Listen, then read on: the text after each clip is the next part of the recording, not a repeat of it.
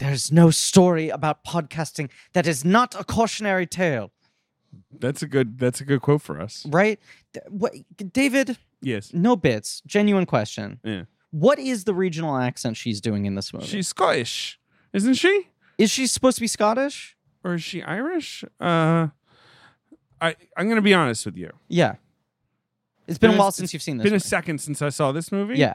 And now I can't remember if she's Scottish or Irish. She's doing a very specific accent that I at first thought was Scottish and then I was not so sure. Her name Alethea Uh huh. suggests Scottish to me. Okay. So I just want to make sure. And and her last name is Binney, Mm-hmm. which is a very Scottish name. yeah.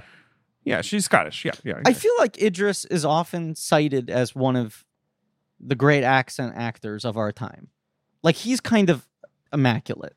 But but uh Tilda low key also up there. Uh, yeah, that's true. Um, but it's uh, she's it calls her a British scholar here, but she's not. British. She's Scottish. Specific. That's the thing. I was like, is she doing a hyper regionally specific British accent or is she Scottish? Scottish accent. Yeah, yeah, yeah. Folks, this is a podcast called Blank Check with Griffin and David. I'm Griffin. I'm David. It's a podcast about filmographies, directors who experience massive success early on in their careers and are given a series of wishes. Yeah. To make whatever crazy passion projects they At want. least one wish. And sometimes those wishes clear and He- sometimes they bounce, baby. He's he has gotten two wishes out of Fury Road. Would you agree? Because Furiosa Mm-hmm. obviously hmm is a a surer bet, Yes. but nonetheless, like him getting that funded is is not a guarantee, I- even with the success of Fury. Road. Yeah. Yeah. It's a little bit similar to uh, the, the Nolan post Dark Knight, where it's like Yes. you get to make Inception and you get to make another Batman movie, but you really get to do whatever the fuck you want in that one. But the difference is that no, with Nolan, it's like you're like clockwork. You pump out a movie every two Yes. to three years. Right. With Miller, it's like you take a long time to make a movie, pretty much your whole career. He's not, he's No. not a, I mean, like, I get right at the start, he was pretty fast, I get, you know, like through to Thunderdome. But, you know, then Sure. it started. So it's like, if like after Mad Max Fury Road, knowing everything you know about that movie, Yeah. Miller sits down. and is like, I want to make a prequel. No one in the room, including George Miller, is thinking like, "Great, that'll be ready to go in a couple It took years." 20 years to get Fury Road off the ground. exactly. Right. And then making Fury Road was very, very involved. yes. He's not young. No. No, and the other thing was at, at there at many points in time he was like I'm doing two Mad Max movies back to back. Like he had Fury Road and Furiosa both planned out. Yes. And it was like he's going to do both of them or he's going to make one of them animated or whatever. Right. So then when it just became he's only doing Fury Road, it's like we're never going to see Furiosa. And then even when he was like, "No, I might do Furiosa." You're like, "Yeah, you might do Furiosa. How badly do you want to go back into the desert and shoot another flaming cars movie?" is Hemsworth playing a Morton Joe in Furiosa, or is he playing someone new? He's playing someone new. So who's playing a Morton Joe? Is it Tom Burke? No, I That's think Morton interesting. Joe's not. No, he's in it, He is.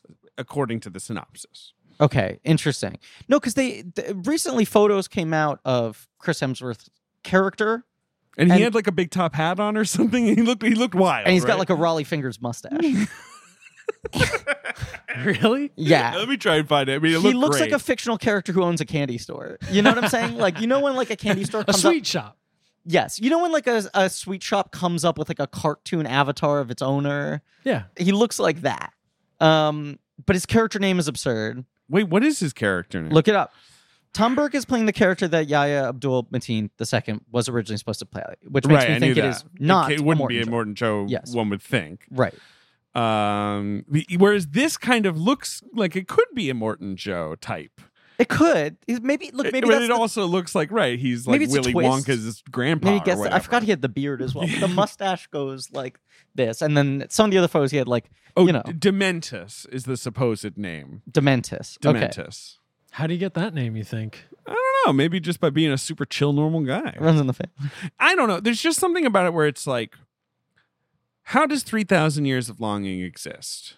A $60 million movie. It is the that's- big A question. sixty million. Sixty. It's a pretty expensive I movie. mean, yeah, it's You know, got and it all looks those, pretty fancy. It's a real blank check. Look, I got all where those I little s- cutaway story scenes, set up sequences. the premise of the podcast, right? But a premise we should say that uh, really solidified around Fury Road. We've said this before, But the Yeah. night that we figured out what the podcast should be after almost a year of doing only Star Wars prequels was the night that we saw Fury Road Yep. for the first time. Absolutely. And we were like, this is the fucking thing. and it was the fucking thing. It really was the fucking thing. And i- i- that's a perfect example of a guy who's in a real blank check position where it's like, you made this beloved blockbuster that got nominated for and won a bunch of Oscars. It's like one of the most critically adored movies of its decade. It's a movie that's going to play forever. Kind You of know? everybody likes it. Everybody likes it.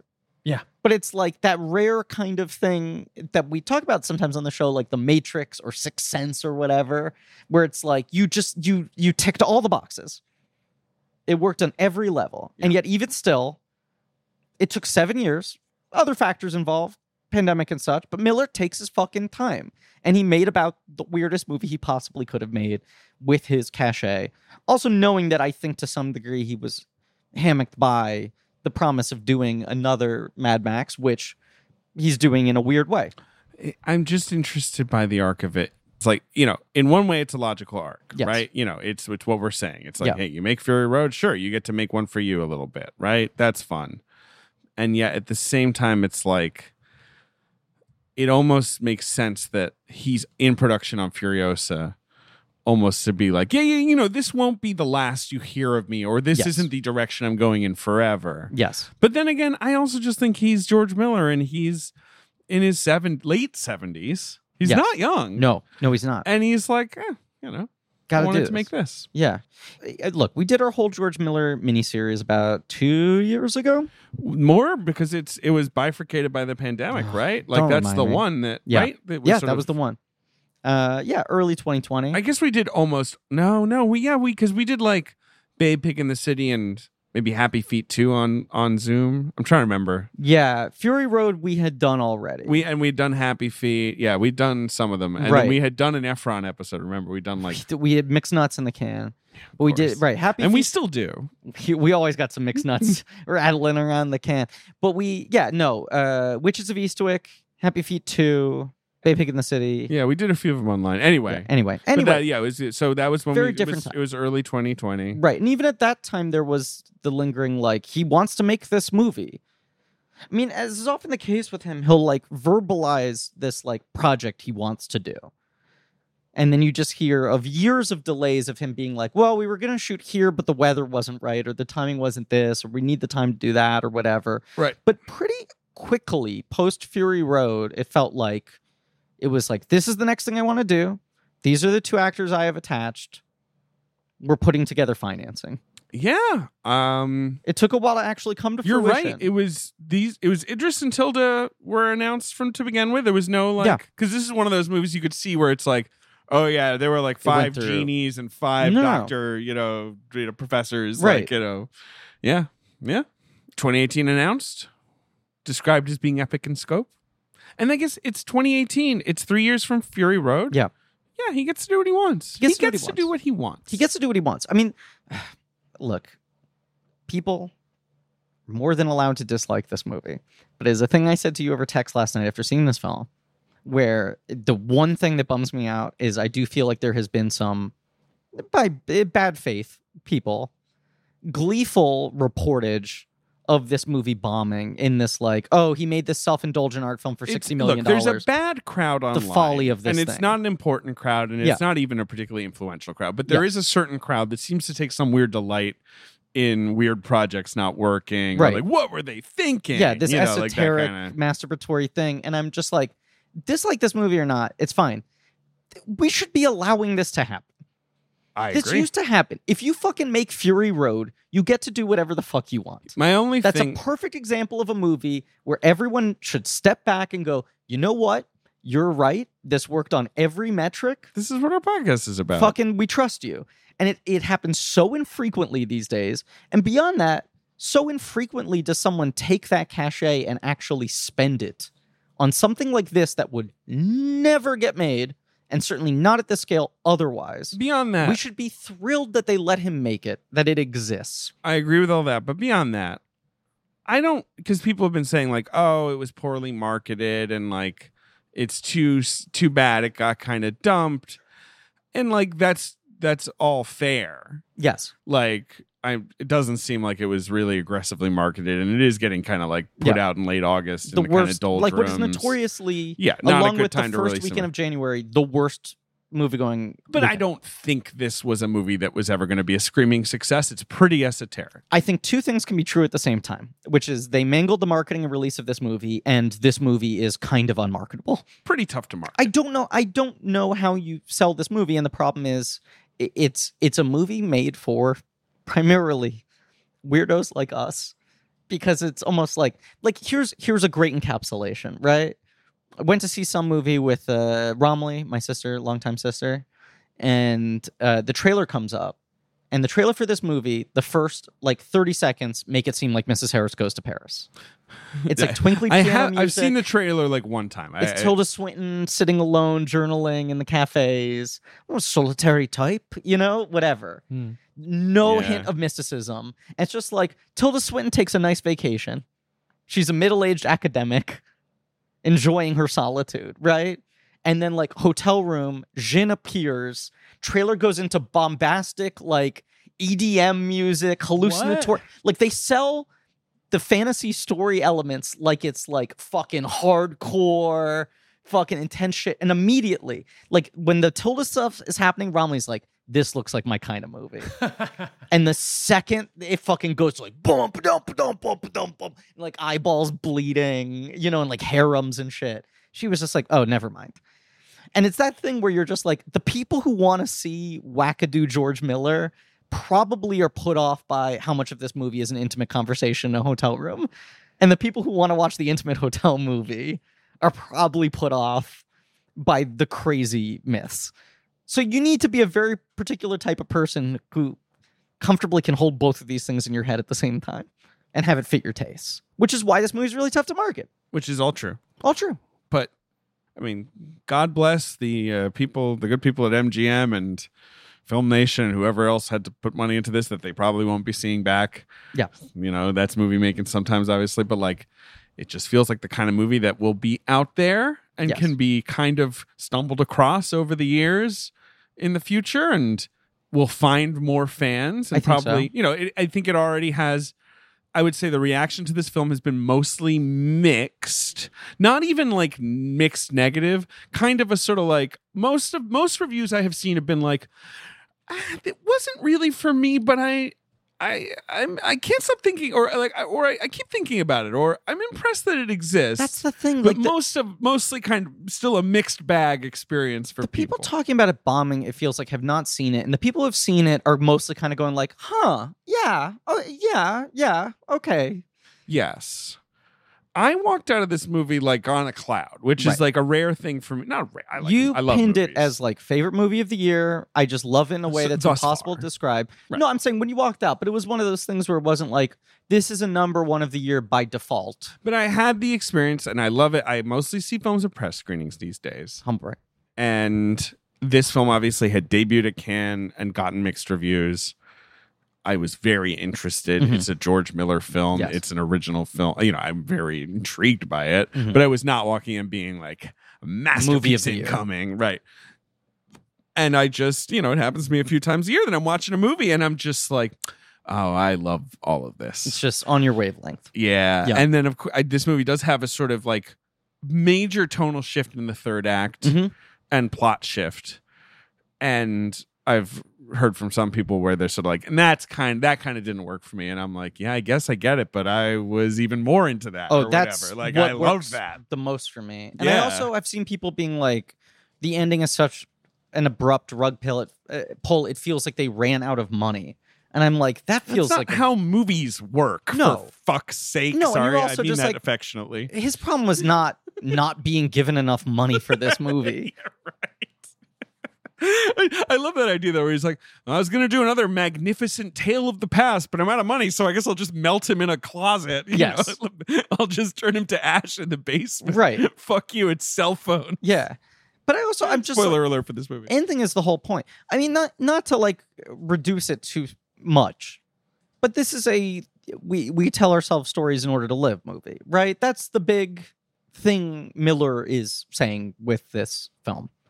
A lot of, lot of great filmmakers when they get to this stage of their career start to make the movie if not the autobiographical movie, almost sort of the self-reflexive movie of like, why do I do this? Weren't we talking about this with Zemeckis?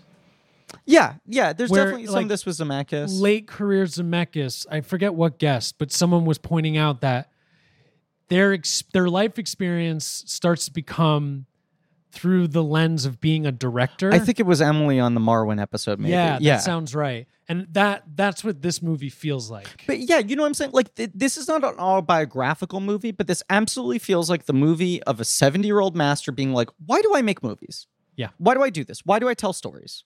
What is the entire nature of doing this thing, of putting on shows and spectacles for people? Classic late stage director rumination, Right. right. Like, what is the meaning of a story and Right. why do we do this? And Right. Yeah, yeah, yeah, yeah. And for a guy who has always done things in such a unique way and such a bizarre way, and and when you hit the end credits of this movie, you're reminded like, right, this guy pretty much has built his entire career existing outside of the studio system, you know, with with very selective collaboration with studios. Witches of Eastwick is like the one movie that's really him like doing the American studio system thing, but outside of that, it's like And even that is an absolutely bananas movie. Right, but, it's that like is- Kennedy Miller Mitchell. Yeah, no, that is the closest his regular to him collaborators. hopping on a studio project with a script he didn't write. you know, he's got this sort of under discussed career as a mini mogul, even in terms of like how many other Australian directors he kickstarted, like Philip Noyce and stuff. Yeah. you know, but it's like he's just figured out his own way, does things on his own terms, and then now is sitting back and going like, why do I do this? Three thousand years of long. Yeah, that is the name of the movie we're talking about. Returning to George Miller. 108 minutes of pure entertainment. If you I'm- ask this me. is Gene Shalit. Um, it's a George Miller film Mhm. written by George Miller and Augusta Gore. Who is his daughter? I don't think I knew that.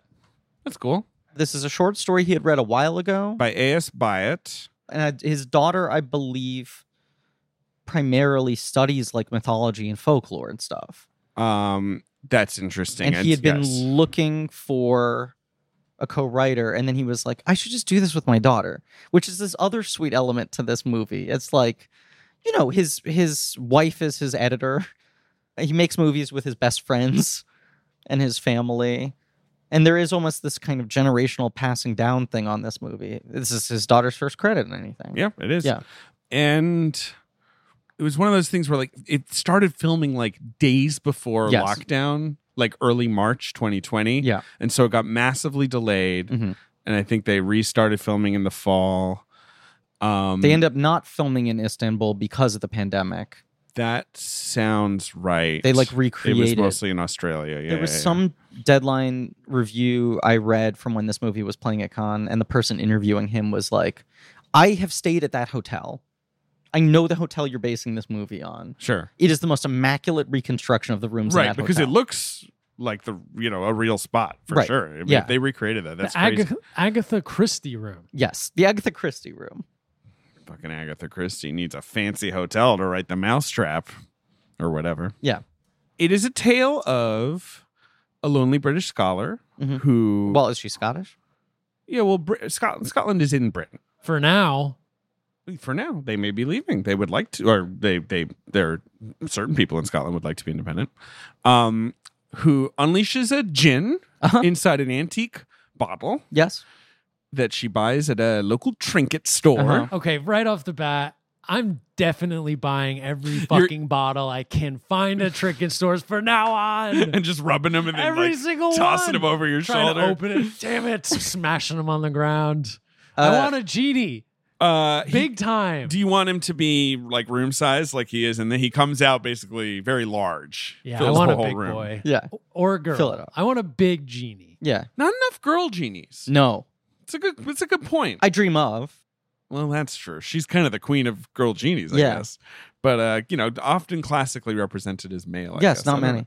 know. Um, Uh, out comes a Jin, played Yes. by Idris Elba. Let's and mention also you said she's a scholar, but she's like a folklore. She She's- studies She studies mythology, narrativology stories. or whatever. Her whole yeah. thing is trying to find the the common threads that are shared across the stories of all cultures to figure out the things that unify us. She hosts a TED talk that might be the most boring thing I've ever seen. It's not. scintillating stuff. I don't know. I mean, it's all right. It's But she sort of breaks stories down in very mathematical. that's the, I believe that's the narrative purpose of that TED Yeah. Talk Ugh, sequence, there's right? nothing Where it's better like, you than know, a this is a lady who's story. kind of boiling things down a little too much. Yeah. Right. I love Or- when you make stories into I mean, math. I do think it's interesting that study of like where it's like, you know, like Cinderella is like a folk tale, or uh, well, you know, that might even, but but like, Yeah. and then you like look at other cultures, and you're like, ah, they have a lot. You know, th- th- this this myth recurs. Like, there's Right. various types of myths that sort of like clearly are rooted in something deeper because they sort of spread across the world. it's it's Yeah, the so thing I that's like. cool. Look, her TED Talk looks boring as hell, but the thing I like that they put a point on is that she's specifically trying to find the commonalities across cultures. It's like what are the story elements that transcend time and place that seem to speak to some fundamental human yearning rather than any cultural specificity, you know? Um, out comes the gin. well, she sees some other creatures too. She is occasionally having hallucinations of other things. It's true, or Well, she sees the- visions. right, there's the the little man who tries to take her luggage cart at Yeah. the airport. Yeah.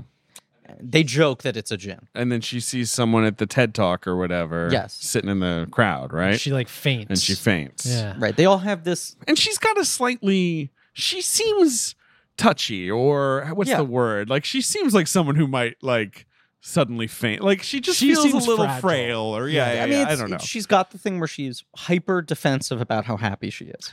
Right, right, right. She's doing great. She's doing doing, great. great. This and is exactly she is what I want staying with in a Bella. fancy hotel. Yeah. And she is clearly very successful in this incredibly like niche field. Right. So Flown around the world. Great glasses. Yeah. Great glasses. I like Mike get those for I like her haircut a lot in this. too. Yeah. Yep, her whole she's- look is really good. Tilda rules. Tilda Rose. Have we talked about Tilda yet on the We're show? gonna uh, look. we can talk about Tilda. Um, a friend of the show, Fran Hofner, pointed out it's odd that she puts her hair up in a towel. She has very short hair. Yeah, she doesn't need that. she doesn't need to do that. And I feel like it's more just like, well, she should look really toweled up. you I wish know? it just put his hair up in a towel. he should do that. Yeah. Yeah, yeah, yeah. lack of. um out comes the gin Mhm. and you know he wants to give her three wishes it's his Yeah. deal Yeah.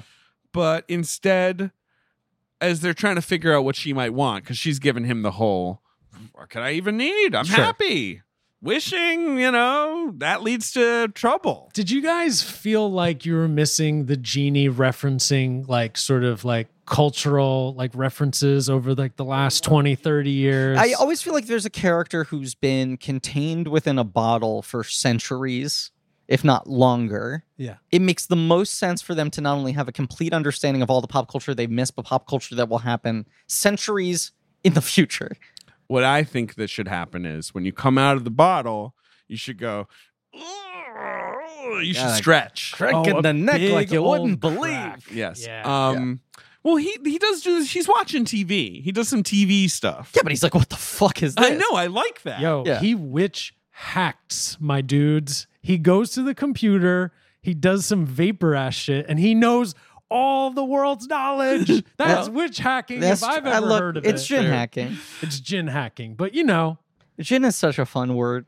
Gin. It is a fun word. Um and so well the the, the basic structure of most of the movie is Yes. him being like, "All right, well, if you don't have any wishes, let's talk about my life. I'll tell you, I'll take you through my other sort of people I've given wishes to." It's kind of this odd reverse, uh, uh, like uh, Thousand One Nights. Yeah, it's very obviously sort of drafting off of that. Yeah. Yes.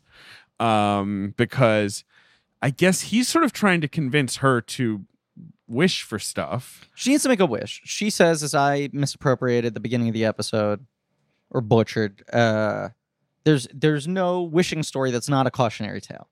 This is a trap. There's a there's nothing I want. And she tries the thing of like, what do I want? I want to eat something, and then she feeds herself, and she's like, there, done.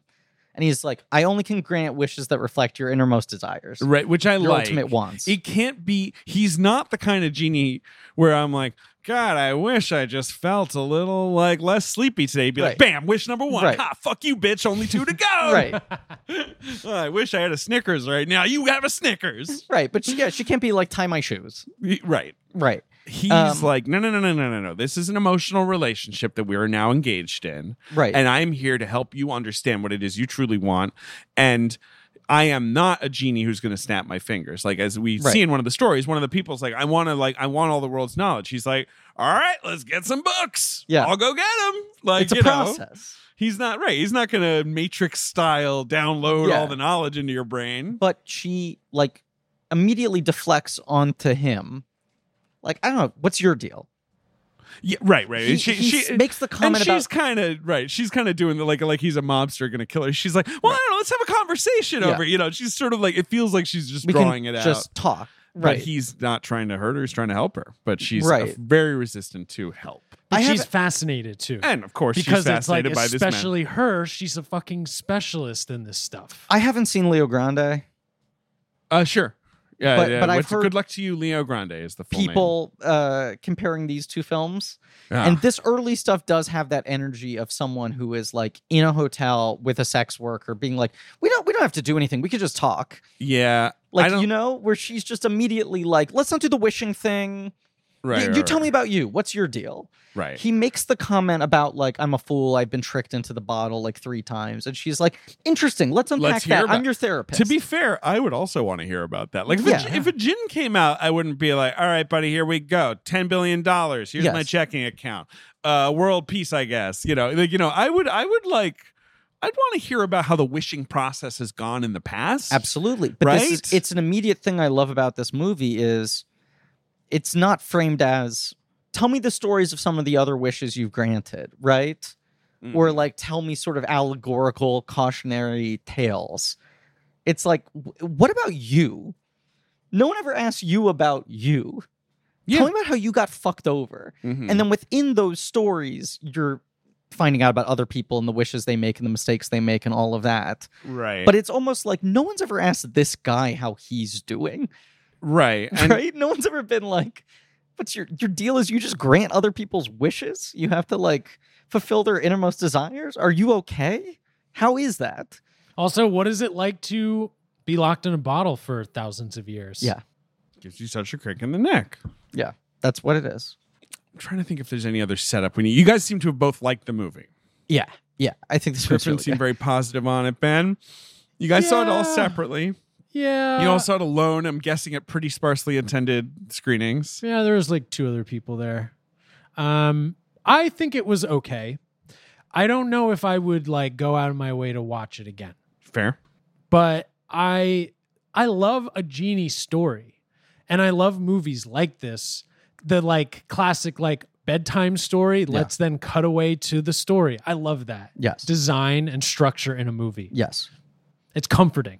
It's very comforting. It's very comforting. Um, I I think this is not a case like West Side Story where I'm like wishing I loved a movie more that you're like waxing rhapsodic about. but I No, think no. you just do like this movie more than me. yeah no no but that's because you're like over the moon for it. um I guess so or whatever. It's just sort of like my, but that, that- this isn't like West Side Story at all because with West Side Story I'm just like well this thing is just like an absolute masterpiece of Sure. craft like it's a little Yeah. more like with three thousand years of longing it is very the cr- the craft is is I would say pretty great Yeah. like you know George Miller is good at that stuff Yes, but no I just you, you really I just connect it. dig it. Yeah. Yeah. I Is it love these two maybe- freaks. What? That you've started to tell stories. You're starting to become your own storyteller with your daughter. You have to start telling stories. And at tell night her stories. and make like up if, stories. if you pick up the spices out of the spice rack and throw them on the floor, they might break, and I don't want you to do that. That's a it's a good great story. story. that I tell her because all the the time. spice monster. She's upset. Well, and that's the thing. She doesn't yet. I couldn't yet be like,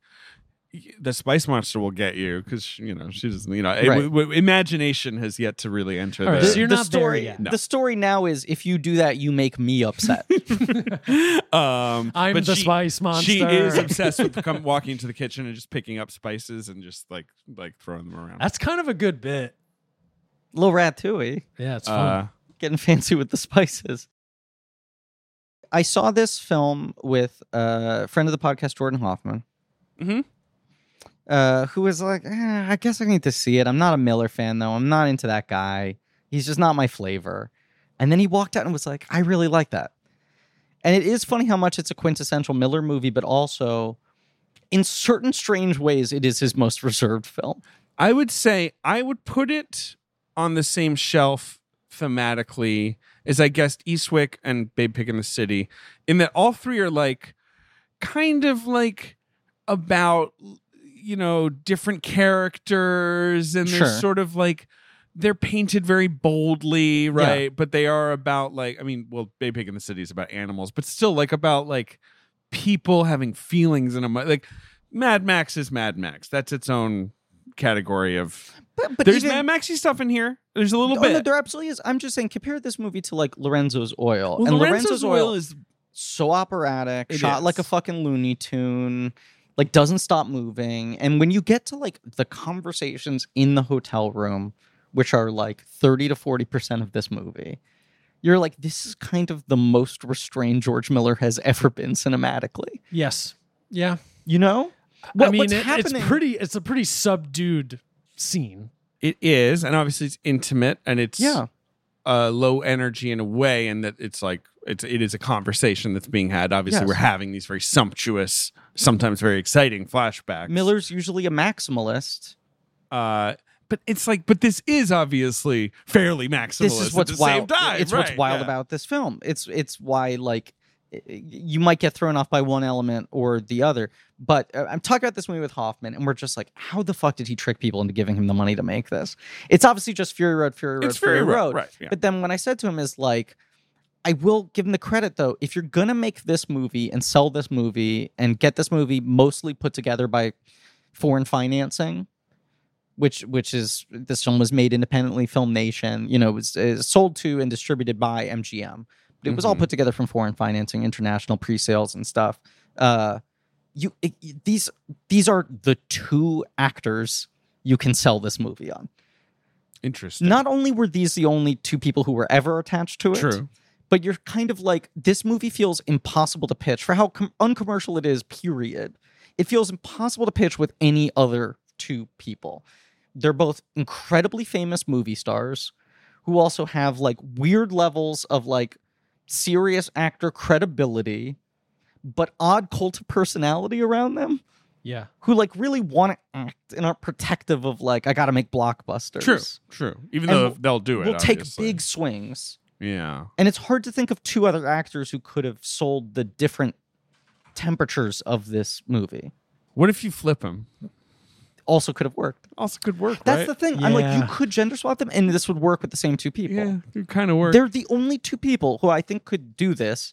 And I think They should do a True West style. They should move- make the movie again with the roles flipped. See how it is. both of these performances are phenomenal. I agree. I want to talk about them. I think it's also. I mean, I, Tilda has an incredibly varied body of work, and she's been in lots and lots of incredible movies. But Idris Elba, God bless him, who's a Yeah. wonderful actor, and he's done some smaller things yeah. sprinkled in, but he does a lot of big movies that I often feel he's a little undervalued in, like or He's- like the, the movies undervalue him. Like, He's got this very odd movie star career where it is like this guy is undeniably an international movie star, but he so often takes things where you're like, do you not understand that you can do better than this? But well, yet that's you what you. never That's at least really what we think begrudge watching it. him. you know, on the inside, he might be like, "This is a big movie. This is a big role. I'm the villain. I'm the whatever." Sure. And like, I'll, th- you know, it's, I'm sure it's good money, and I'll do it. Like, I'll do a good job. and Which he we always have does. this sort of Consummate feeling of like, professional. but you're Idris Elba. You kind of should just be like only headlining vehicles if, Right. if it's a big movie. Like, you should be at the top of this stuff, not the villain in Hobbs and Shaw, which you're like totally fine in. I think he's pretty good. He's in it. pretty good because he's always pretty good in this right. stuff. And like same with like Star Trek, where you're like, why are you hiring Idris Elba to be under this makeup? You're Idris Elba. And then you'll he'll like make a movie like Beast, which I have not yet seen. Most people seem to say kind of punches above its weight class. I think there's always been this thing with him where it's just like, here's this like incredibly charismatic, skilled, absurdly handsome man, right? That people are just fascinated by. And he like blows up on the wire, but then the wire has such a long tail of people coming around to that show and watching it 10, 15 years later that he just kind of keeps on getting these bumps in fame from the original thing that broke him, if that makes sense. Yes. You know, like he's getting cast in like American Gangster as an immediate result of The Wire. And then 10 years later, he's getting new parts because people are finally coming around to The Wire. And like Luther's happening at the same time. So you're sort of like, he's got this like incredible TV career. He works in like every genre. I mean, I, he, he does his fucking DJing. He does- does, you his know. DJ. Yeah, loves not only did he DJing. do DJing, didn't he then do a TV show About DJing. Oh, about DJing? It's Shut called the In the fuck Long up. Run. Yes. Really? No This one is what really. Saying, That one like, really Idris didn't. is this weird. That's so weird. What does he DJ? What kind of music? Uh, well, I believe. Uh, let me. You know what? Let me look up for. B, yeah, B Day B, DJ Big Dress. Big Driss? Yeah, it's Yeah. like R and B stuff. You know. Big dress. Oh shit. I mean, I think he's been doing that. To be clear, he's been doing that the whole. Forever. Like that was like a side gig for him when he was Yeah. making money and trying to be an actor and all that. Like the thing about him, is, He just does everything. he's an incredibly striking actor. He's Yeah. very, very handsome. Yes. He has a really distinctive voice. He can do every accent. Obviously, he's when he's in the wire, Yeah. you'd never think like, oh, this guy's from Hackney, London. It's- like, you know, you think It's like, what oh, I said. sure, He's you know. truly one of the best accent. really actors. he's Yeah. six two. He's Yeah. a big guy. Like he's genuinely He imposing, was a bouncer at Caroline's. Do you know that, Ben? no, the comedy club. Yeah. and he's given a lot of performances that I think are really good. Mhm. And he's been in a lot of big movies. Yeah. So why do I think Idris Elba's career almost hasn't been big enough? Like it's sort of it's just Yeah. that weird kind of thing. We were talking about Jamie Foxx the other day. Yes. and I was it's like Jamie Foxx to me is almost like it's like Shaq or something. I, Yeah. I pardon the basketball reference. All right. I'll But, like, allow it. Shaquille Shaq, O'Neal- the one basketball player I know. Who you've heard of. He won four titles. Yeah. He was he won an MVP. He was a very he was one of the most successful players of all time. Right. And yet everyone who c- covers that covers and also one of basketball the most famous players of all time. one of the most famous players of all time. And- But everyone who covers basketball and like people like Phil Jackson who coached Yeah. him are like he should have won like 10 titles. Yeah. Like despite his massive success, everything about him, he actually should have been way more successful. And you know, a lot of people say like, you know, but unlike a Michael Jordan type, he just wanted to Right. have more fun and he wanted to do more uh, extracurricular stuff. So Right. like and the Jamie my Jamie Foxx point was Right. like I was like this man has an Oscar. He's like a hit musician, he's like a hit comedian, like Yeah. he's done it all. He's not unsuccessful and yet it feels like he could do more and like Idris Elba sometimes you and feel that also way. when when one of them will come up with like a Django or a 3000 Years of Longing where it's like, "Oh, this is a movie that's actually giving them something that can showcase all of their skills as an actor and their depth." You're like, "Right, of course, they've been here the whole time." putting TV aside, putting putting like Luther and the Wire Yeah. aside, obviously. Yeah. What are some of the best? Well, Idris Beast of No Nation is the one that was supposed to be his big Oscar Elba- movie. He's excellent, and then in he that gets movie. every other nomination and most of the wins. It's that weird year where like he wins the Globe and the SAG and doesn't get nominated for the Oscar. He didn't win the Globe. He I'm did sorry. win the SAG. Who won the Globe?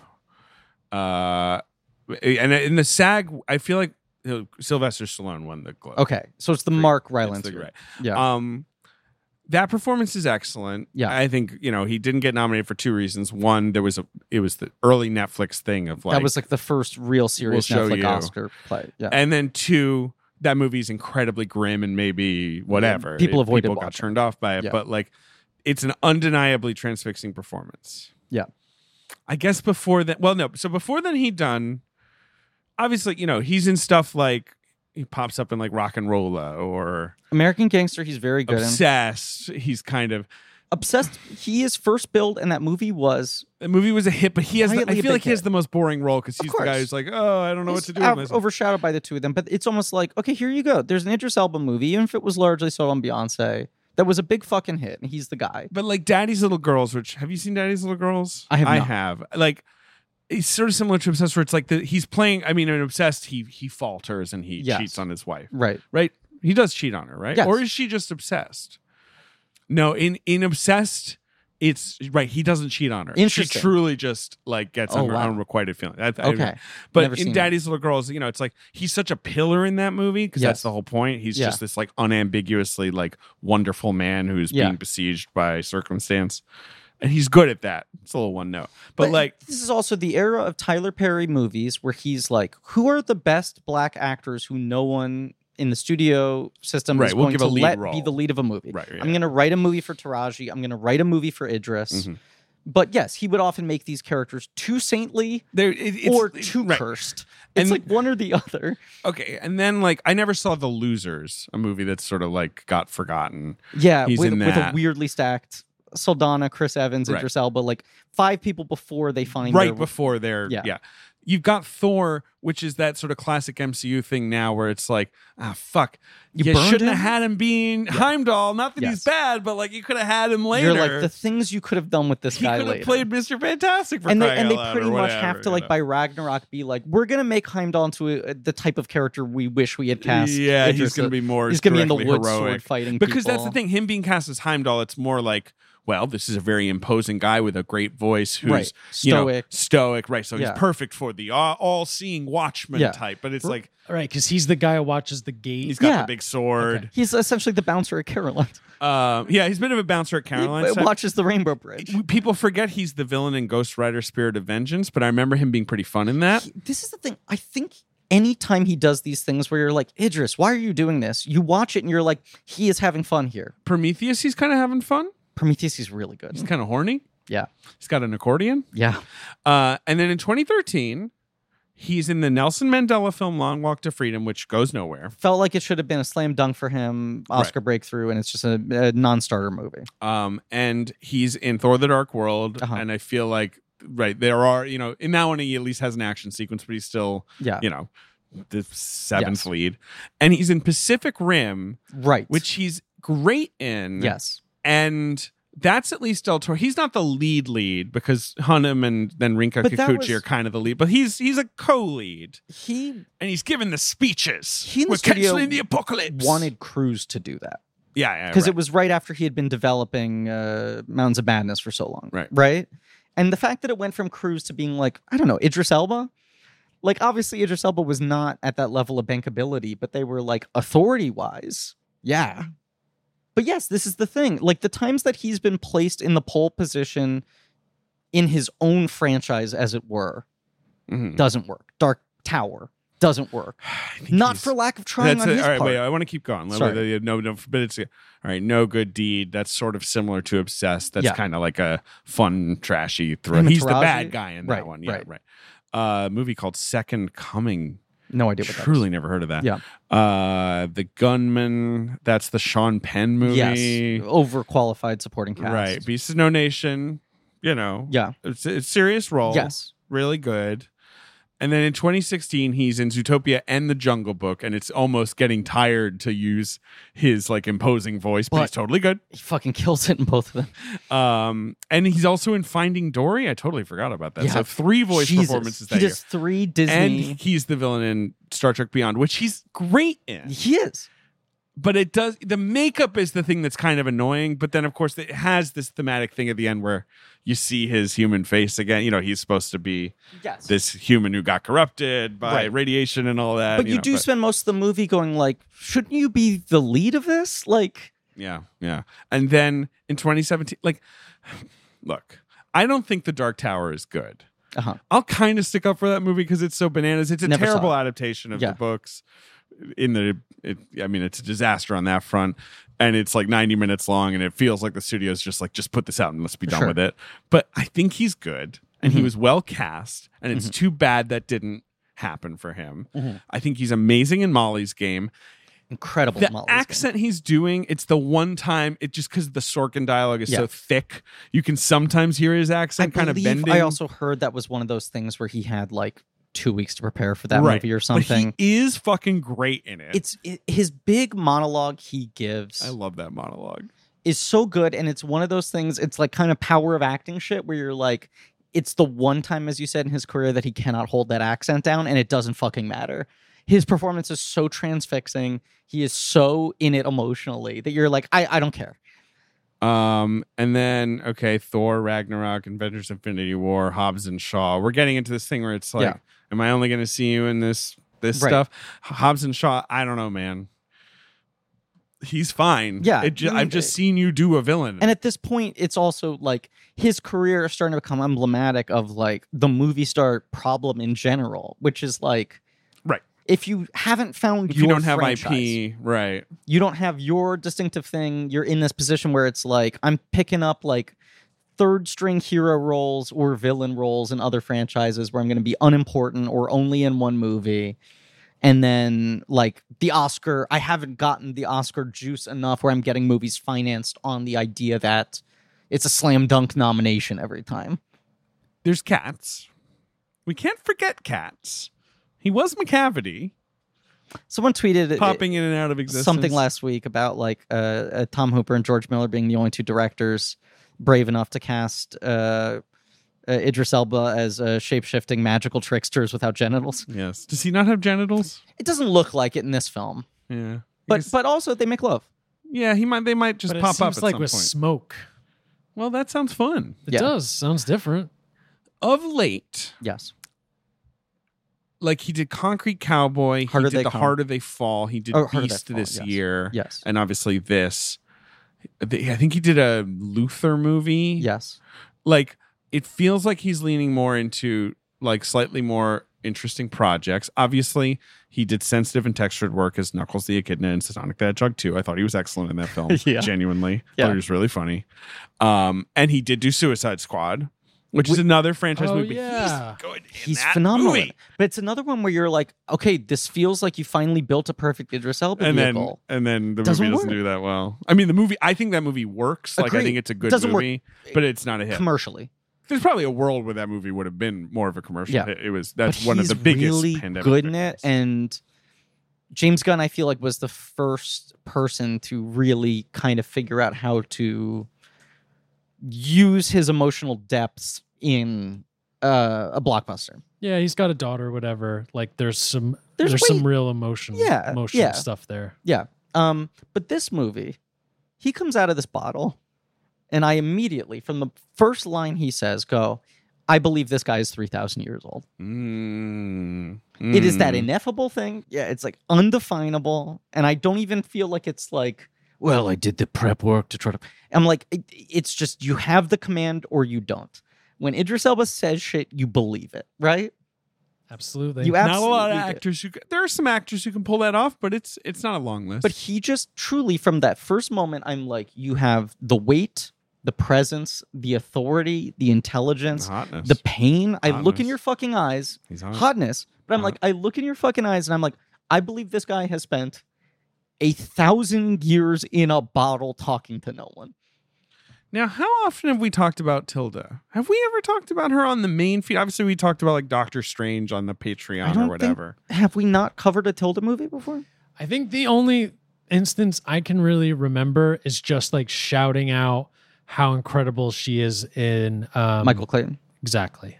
Obviously, she. I recently rewatched the boss. One just of the because I like to do coolest that. Oscar wins ever. we talk about that obviously um no i guess we've never talked about a tilda movie Mm-hmm. wow huh yeah okay i think i like a lot of people was first really aware of her into she obviously had already done the derek jarman movies Sure. and orlando and had her whole amazing 90s like art Yeah. movie run but i was too young for that The same. but when i'm like a teen and i'm a little oscar boy and Yep. I, and she is in the beach oh sure, in a, in a fun weird role. But I think I didn't really clock that. But the deep end was this That's the sort one. of like I never even saw that movie. undersung. Oh, it's a good movie. Um, but this like undersung Oscar contender. She kind of came close to a nomination It for sort of felt like she was sixth or seventh that year in like a little movie that could kind of way, and that immediately that was when I took notice of her name. She's obviously got a very distinctive name and a very distinctive look. yeah. And then right after that, she starts showing up in smaller parts in bigger Oscar movies like Adaptation. Um, that's right. It's like, oh, clearly that movie was the calling Vanilla card for her Sky to get- adaptation. Exactly. Young Adam. That's a bigger role. Oh, so Vanilla Broken Sky is the one Flowers. we've covered. That's right. She is in Vanilla Sky. Not a big role. No, but yes, this this run of now she's working with like American auteurs, big stars, supporting roles. Broken Flower, she's in for like five seconds. That's a movie I saw once. Yeah. I was I saw it at the AMC Lincoln Square because I was on vacation in New York What? because I lived in Britain. And Too tired to do the bit today. yeah, fair enough. And um I saw it like front row. or Yeah. whatever. Like I remember I just like I didn't have I good seats. was amped. I was amped too, and I remember thinking it was like pretty good and I haven't thought about it much Same. since. Is she one of the exes? My memory is that she Yes, is she is one she's of the absolutely exes. one of the exes. She, she My li- memory is that she literally opens a door. Yeah, she punches him. Or or she Larry gets guys to punch Fessenden him. Yeah. the yeah, great yeah. Larry Fessenden, scary Larry Fessenden, horror filmmaker, head of Glass Eye Picks, plays like her redneck boyfriend. Yeah, biker boyfriend. Right. Yeah. He like cold cocks Bill Murray. yes. She like opens the door. She goes like, "What the fuck are you doing here?" I remember she ha- in my memory she has like one line. Larry Fessenden and Cole Cox and Bill Murray wakes up with a black eye. She's like not in the movie, Fair enough. but maybe I'm wrong and she has more. in She it. did make the poster, but that was sort of That's the why brag I of the remember poster. being like, "Here we go, Tilda, final X," and then they like don't do anything with her. But yes, she's she's in the rotation at this point. and then I guess then she has in the mid 2000s Mhm. Hollywood is like be the villain, be a villain in Constantine, Well, she's incredible. And which she's wonderful and she plays the Archangel Gabriel. Yep. Um, be the White Witch in the Narnia movie. Perfect casting, very impressive and it's- performance in it's- a franchise that never got to be S tier, but, but it's still also one of those things where it was like Disney's making a Narnia movie. They want Nicole Kidman to do it, and you were like, obvious, obvious. Nicole obvious Kidman was like the casting. number one choice for every one of those fucking Yes. things in the 2000s. right. Ends yes. up doing Golden Compass instead. Yes. Right, a couple years later, but like passes on Narnia. They offer it to Tilda, and you're like, huh, that's kind of cool. She's good. in that they movie. actually went with Tilda, who has not been like a name person in movies of this size. And then that first movie is such a surprising, ginormous Big hit. blockbuster that I do think it surprisingly coasting gets on her rings some. and Potter, and she's stuff. really good in it. she's good in all three. I mean, she's barely in the other two, yeah, but she's in but them like all. it gets her a little bit of bankability, surprisingly. and then she is in Burn After Reading, and my well, she's in Michael Clayton, and she wins an Academy Award for Best Supporting Right. Actress. And it's one of those things where you're like, cool nomination for a great actor who's always been good, doing really skilled work, the kind of unshowy performance that the Oscars are never going to give the trophy to. Right. and that very odd year where it was like Blanchett versus Amy Ryan, Right. both giving excellent performances, but much showier performances. Right. And it was back and forth. The two of them were winning every other award. Tilda fucking slips through and wins. I mean, having just rewatched Michael Clayton, which I've seen many times. Yeah. It's like that whole movie. Obviously, she's in the first, basically the first scene of the movie. It's like her you're seeing her practicing. in the yeah, that and amazing. like she's peppered in through all those scenes are great but that whole movie is you waiting for the hammer blow scene of clayton f- outfoxing her yes, and they that scene is just such a, a unbelievable scene it's incredible. and they're both i mean clooney and her are both just like fucking guns of navarone But it's- just like oh, yeah. absolutely detonating But it's also But the they're incredible quiet, thing. you know, yeah. incredible thing where it's and like her face the way it changes what, what is arguably Tilda's Oscar moment. The it's her mo- falling down out of which focus happens out of focus in the In the background end. of a shot, and you're like, that just won her the Oscar. I mean, I watched that movie with Forky, and Forky was like, "Why are we watching this? You know, slightly grim." happens every time I try to convince someone to watch Michael Clayton. Mm-hmm. Right, like you know, like movie about, and I'm like, see, so what he is is he is a lawyer, but he's you know not really like a trial lawyer. He's like you know kind of a He fiction had guy. these failed dreams. He tried to get out, but the restaurant didn't work because his brother can't get and, out of and his it's own just way. and, and again, Forky's just like, yeah, sure, this seems like a seven out of ten, like you know, Fine. and then and I'm just like, just Yeah, sit stick with, it, with- just let it go. Yep. But uh, people who saw Michael Clayton came out of that being like, good movie. Yeah. And then two years later, we're like, best movie. we have n- had no idea how good we had it. um, and then since the Oscar win, Mhm. I would say she's had one of the most interesting and exciting careers an actor could have. Agreed. I am love Which The is this Guadagnino. surprise art house crossover success. a little bit. She starts to become this like champion, like saint of. I, I feel like uh, uh, middle aged women Yeah, sure, sure, sure. Yeah. but but I think that movie crossed over in a much bigger way, and it was like, oh, like women really want to see a Tilda Swinton erotic drama. yeah. Right. Oh, it's an erotic drama. Oh Yeah. yeah. it's got some sex. It's Luca Wow. Guadagnino who then does uh, Call Me by Your Name and Suspiria Yeah. with her. But there's also this whole thing. She has this interesting marriage structure. She lives this very free life. She uh, she'll do like fucking home installations where she like sleeps in a box. That's what I'm waiting for there we us to go. get to. That's when I'm like, okay, this lady, I can fuck with this lady. She was like- she's different. She's sleeping and making and living in a box and Yeah. making that into an art installation. That's cool as hell. She's doing her own film festivals where she was like, I don't like all these other film festivals that are about like free gifting suites and stuff. We're gonna have a film festival. It's just a bunch of beanbag chairs and we watch movies. Here's some other movies she's Just been in. movies are good. Let's just talk about movies. We need to talk about Kevin. She's really good in that. Phenomenal performance. Uh, w- Once again, comes very close to the Oscar. Moonrise Kingdom playing social services. I think she's so funny in that movie. All of her fucking West. W- her performances. West drop-ins are always good. Yeah. Only Lovers Left Alive, a phenomenal, Unbelievable performance in a performance. great movie. Yes. has amazing chemistry with Hiddleston. Yeah. great movie. Snowpiercer, so funny and weird in that movie, playing like mutant Margaret Thatcher. Right. so good. Grand Budapest Hotel, you know, another bigger splash. Like giving an almost silent performance as a singer whose voice is Transfixing. gone. Right. Fucking incredible. Have you seen Bigger Splash? No. Love it. You gotta take the dive. Another Luca. This is the other thing. Then she's like, I don't know, maybe I'll do a supporting role in Trainwreck that's funny. Maybe I'll be in Doctor Strange and no one will Yeah. object to yeah, that. no one. Uh Hail Caesar, I'll play dual roles as like dueling gossip columnists. Isn't she dual roles in Okja as well? Or am I misremembering? yes, she that? plays Right. sisters in Okja this as is well. the other thing. You look at director Muse, like she's like she's got four or five different really top level directors who use her multiple times. Where every time they're like, we're going to use Tilda.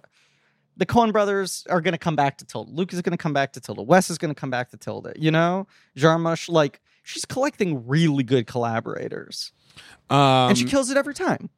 yeah, man, like Okja, as, as you mentioned, Isle of Dogs, she's a voice. Suspiria, she's incredible. Three Yes. roles in that one.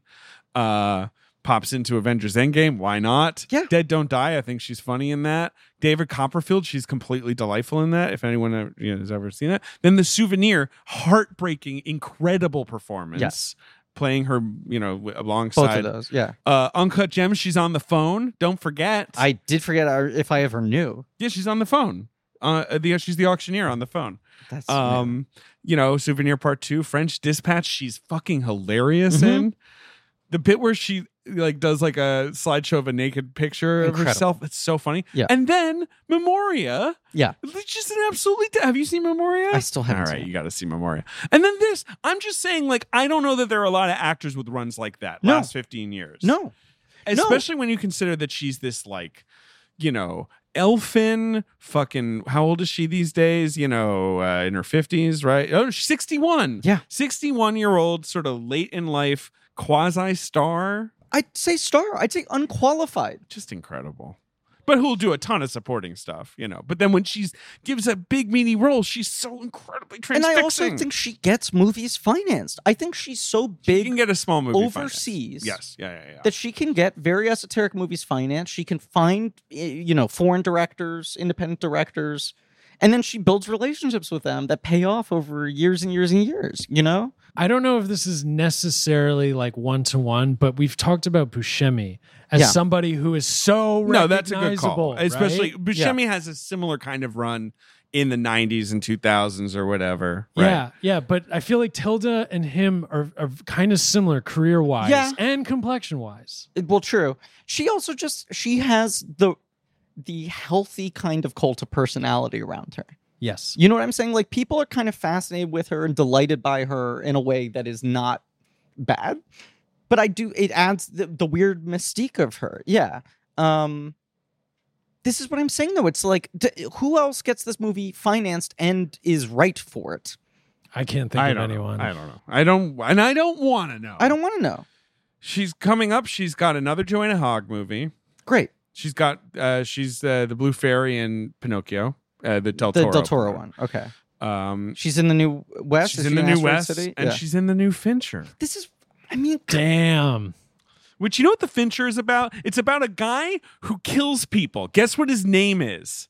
the killer. The Killer. Whoa. 10 out of 10. Guess what the movie's called? The killer. The Killer. Perfect. I love how Fincher's like, Mank, do you like Mank? And most people are like, eh. And don't he's know. like, fine, fucking Michael Fassbender as the killer. Great. People are like, "Arr, arr, arr, arr, woo, woo." um, yes, it sounds exciting. So you you start this movie with her narration Mm. saying this really happened to me, but I'm going to tell it in the form of a fairy tale because it's easier for people to digest that wa- way. So he's almost sort of like sewing his heightened George Miller style into the movie from the beginning. Yeah. yeah. This is true. This is not allegorical. I don't view this movie as a Life of Pi type thing where it's like I'm telling you a story in a heightened form so you can understand the lessons of it. Yeah. I think this is all meant to be taken literally. Yeah. Is flying around the world giving boring TED Talks. Goes to one of these markets. I, love like that, scene a lot. where I she love that buys the scene. I bottle. love that line where she's like, "There's 79 streets in Istanbul and Mm. 4,000 shops." Mm. And in one of those shops, there's three rooms. In the back room, I found a thing. And I just like I don't know. I guess because like the, the movie knows how important it has to be for her to. It can't just be her being like, uh, and I'll take this thing too. Right. You know, the guy is almost like, you don't want this thing. It's Right. not that good. But I love all the chance of, of all the Right, stores. exactly, You yeah. find the thing. You're they're trying to upsell her, and it's like there's something about about this little bottle. It calls to her. Yeah. exactly. and, then the, she- this contrast of the mundanity of like you know this very nice but like very modern clean hotel room she's there with her electric toothbrush trying to clean off this artifact from marketplace and out comes a man with gold fingers and scaly legs yes. pointy ears Yep. he's a jin is he, He ever given a is. proper name he's, No, is he he's just the the Jin. jin He's Cool. the djinn. Uh, the djinn of myth. Uh, you know, uh, the invisible creatures in pre-Islamic Arabian religious systems that then got carried over to Islamic mythology. Mhm. and uh, they're not a strictly Islamic concept. For, is that you know for that reason they kind of have some pagan beliefs you know swirling around in them, sure and I think in classic mythology they're like shape changers. They're like invisible shape changers Uh-huh. that can appear as all kinds of animals. okay But as humans, and that that they have sex with humans, and they progress, they make off- offspring and I mean, stuff. this jin has sex with humans certainly I mean, I'd have sex with them. i w- would too Yes, Um, Same. but um like i don't think it is necessarily always like three wishes you know like that That is Yes. sort of you know specific to certain tales or whatever that is not uh th- there's this element too, Inherent. which is very important to the film of like a lot of genius. It's it's the sense of like I was tricked, I was trapped, right? Which happens to him. It's how he ends up in the bottle for too long. But like my entire existence as a genie is one of of sort of indentured servitude, right? yes. like uh, you know the the whole thing with Aladdin where it's like freeing the genie is is the happiest ending you can give this movie. That he doesn't have to be a fucking genie anymore. This Jin, it's like his whole thing is on an emotional level.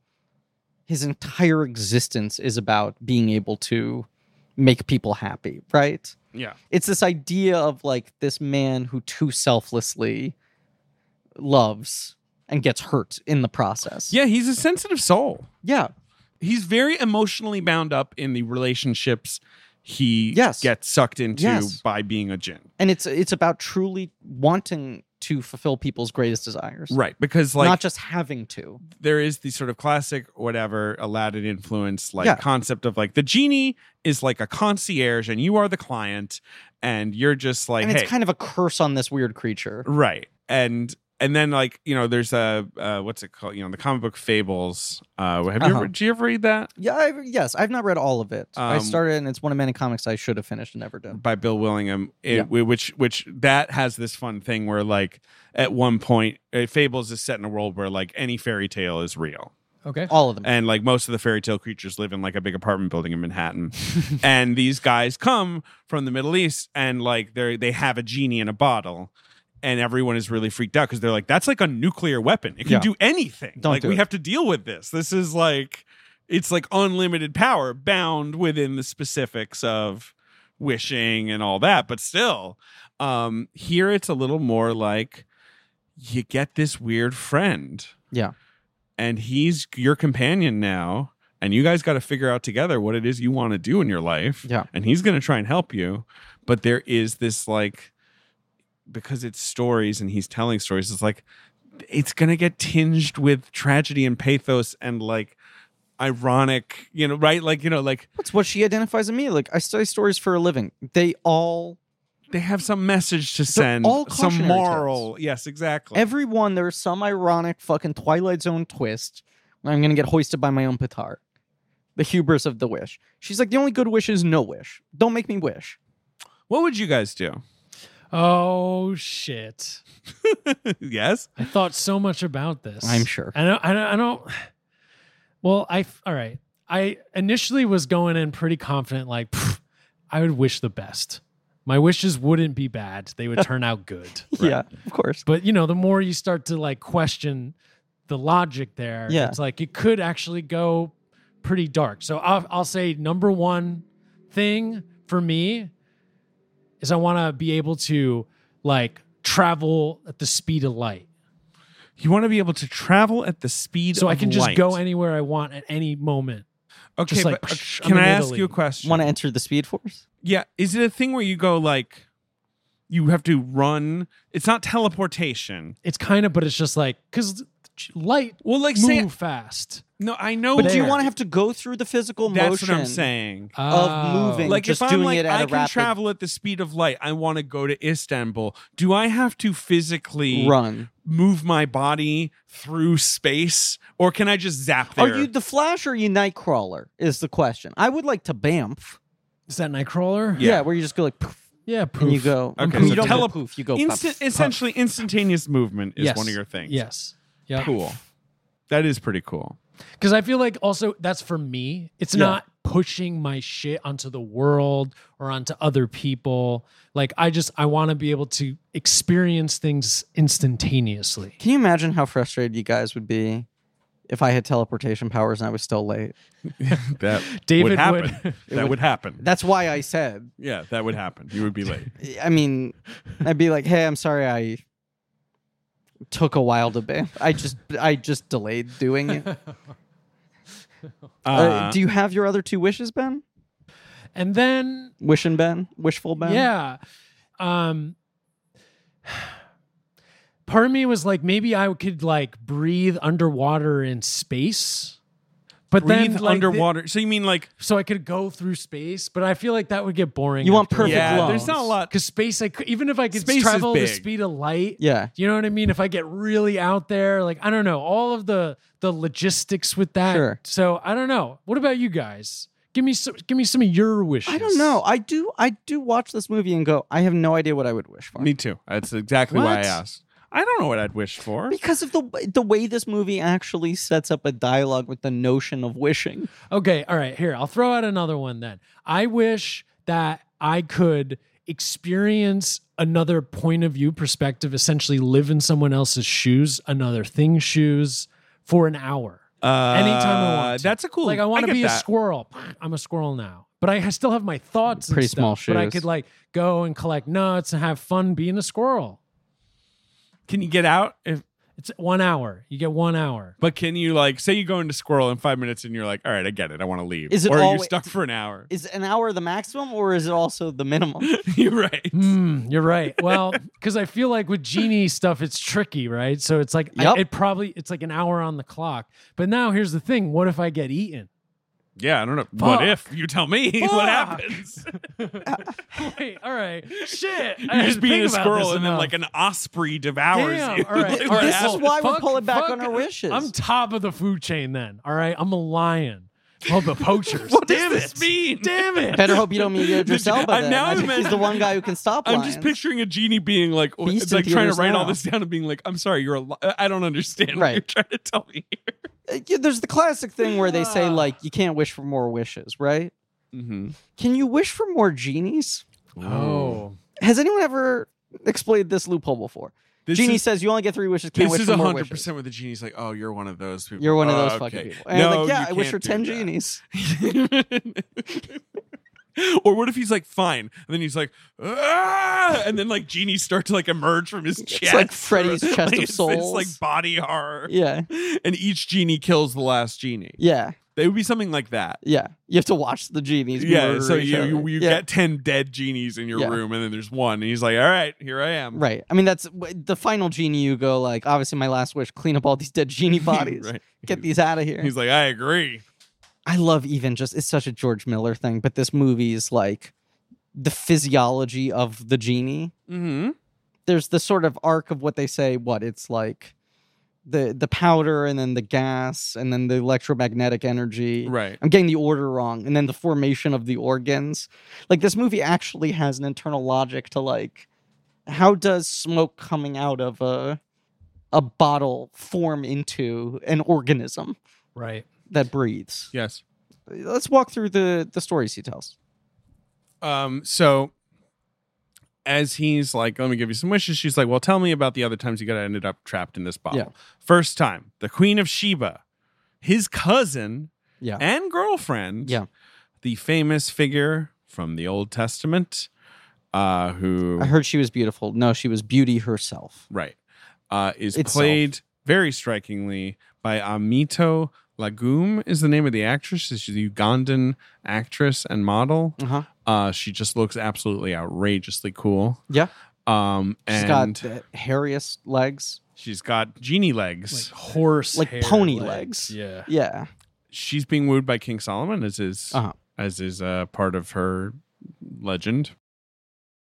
Right, he's like, but standard it, some of it's not true. Right, That he Uh, wooed her rather than her wooing him. Exactly. So he's like really uh, trying to uh, win her over. There's this incredible sequence where he like plays music for her, and then animals come out. Right? Motherfucking guitar plays itself. Yes, Instrument's got that's it, little right. arms Yes. and Okay. a mouth at the top that starts singing. Dude, all of a sudden, yeah, it's like the guitar starts playing, yeah. but then other elements of the chair he's sitting in starts to play, and he becomes a one man band. I have no idea how to verbalize this. uh-huh. When I was like a child, and you read like Jusso stories or like Arabian Nights or these sort of stories that have Sure, these sure, sure. elements of magical realism where logic is kind of slippery and things like that are very just tossed off, right? He had an instrument with arms that played itself. And as a kid, you're like, what the fuck? Anytime I've seen someone try to put something like that in a movie, it feels like an effect, an idea, a shot. And then this is like the one movie I've seen where I'm like, this is how this stuff feels in my mind's eye. Somehow this all feels Hmm. weirdly kind of organic, despite it being a very heightened stylized film. That's a good compliment. But it also speaks to why this movie is like so in- insanely expensive for how esoteric it is. Because there's a version of this film you could easily see someone doing where you're like, okay, half of it takes place in a hotel room with two actors Sure. that is relatively cheap to shoot. And then everything that takes place in their stories, we shoot like in a more stylized theatrical style rather than going for any sort of detail. But it feels very old Hollywood, right? Yes. Like these big sets with big costumes, very stately. Yes. Characters kind of just like in the background looking cool, saying- arranged. like uh, there's a version of this movie that where I could see the stories feeling more like the Joel Cohen Macbeth, where you're like, you Hmm. found a very yeah, yeah, sure, sure, sure. impressionistic, minimalistic style to represent otherworldliness. yes. And George Miller was like, no, I'm going to make this like Cleopatra. Uh, that's what he's doing. He's doing the opposite, right? Because like, Right. and I feel like with Macbeth also, it's like there's the whole theme of like they're all fighting over nothing. Like it- Right. it's cool that it's minimal because it's sort of like Yeah. what is this shit anyway? th- it's all about the contrast because anytime you cut from the just the level of ornate sort of world building in these stories back to the hotel room with its sort of like flat white lighting That white lighting was getting to me. yeah but like, unlike Mad Max, Mad Max Fury Road, great movie it- it- it's all movement. No one's ever slowing down and having a conversation. correct Everything in this movie, as sumptuous as it gets, Yeah. is people having conversations or you know these sort of like recollected memories that are basically like montage like you don't really see the dialogue No. even you just kind of within like the stories right and right? they're all so thoroughly idris is telling from his perspective and his experience and he is the voice and with the queen of sheba thing it's like he's kind of lurking he's hiding he's peeking he's Yes. watching this play out and he's like well she's not going to go for him like you know and like she's sort of watching them right like that, that's really all there is to it with the Yeah. queen of sheba because like he, eventually the idea is solomon bottles him up as a way to get him out of the way it, it's one of those things where it's like he's like I I give my love so thoroughly and selflessly to this person. Surely that cannot be betrayed, right right? It is the first time he understands that he can be hurt by loving Right. people through Um, loving people.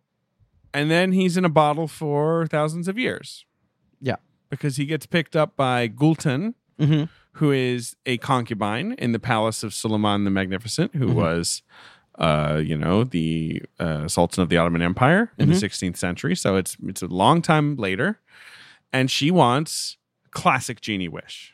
She wants to fall in love with someone. Yeah. she has a crush. Yeah. on Mustafa, his son. Mhm. But like this puts forward something that I'd never really thought about before hmm but I really liked, which is like, what if you die before you're done with doing wishes. Yeah. Right. Like, you know, and then like the genie's just fucked. He's just kind of like turns into a ghost who's just hanging out, Yeah. waiting for someone to pick him up. That's cool. Because, right? right, she gets pregnant with his child, Yes. but it's like, yeah, but the the court's not going to recognize her. yes. They don't want this child to be the heir to the throne. Like Right. this doesn't. th- The mere fact that he fell in love with you does not change everything. Right. Right. I right, mean, right, it's so right. much of Yes. what right. this movie is sort of talking about is like what what is the impact of love Mhm. why do we love why do we want it what can it change in our lives what can it not Um, Mustafa, of course, is a real figure. That's a real person who was Mm-hmm. executed by his dad because his dad saw him as a threat sure because he was a very popular warrior and so on and so forth. Um, weird times. Mhm.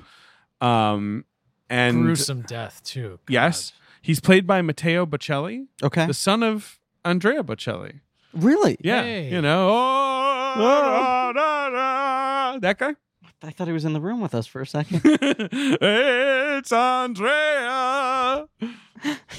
Hello. Do you think that's what he's like? Yeah. Can I have a tuna melt? That's what he's like at a restaurant. i asked for waffle fries Sparkling, not still. um, what else is there about this? Because I feel like well this has the the section of uh auditioning the different storytellers doesn't it that sounds right. In the- Again, in I the- saw this movie a month Well, yeah. ago. The third story is about the. or we're still in the second story because th- this is also where you have the harem right Yes, the crazy harem. oh, I thought that was in the third and final. St- uh, no, the fi- folktale. the final story is you know the girl in the tower and the you know the Zephyr.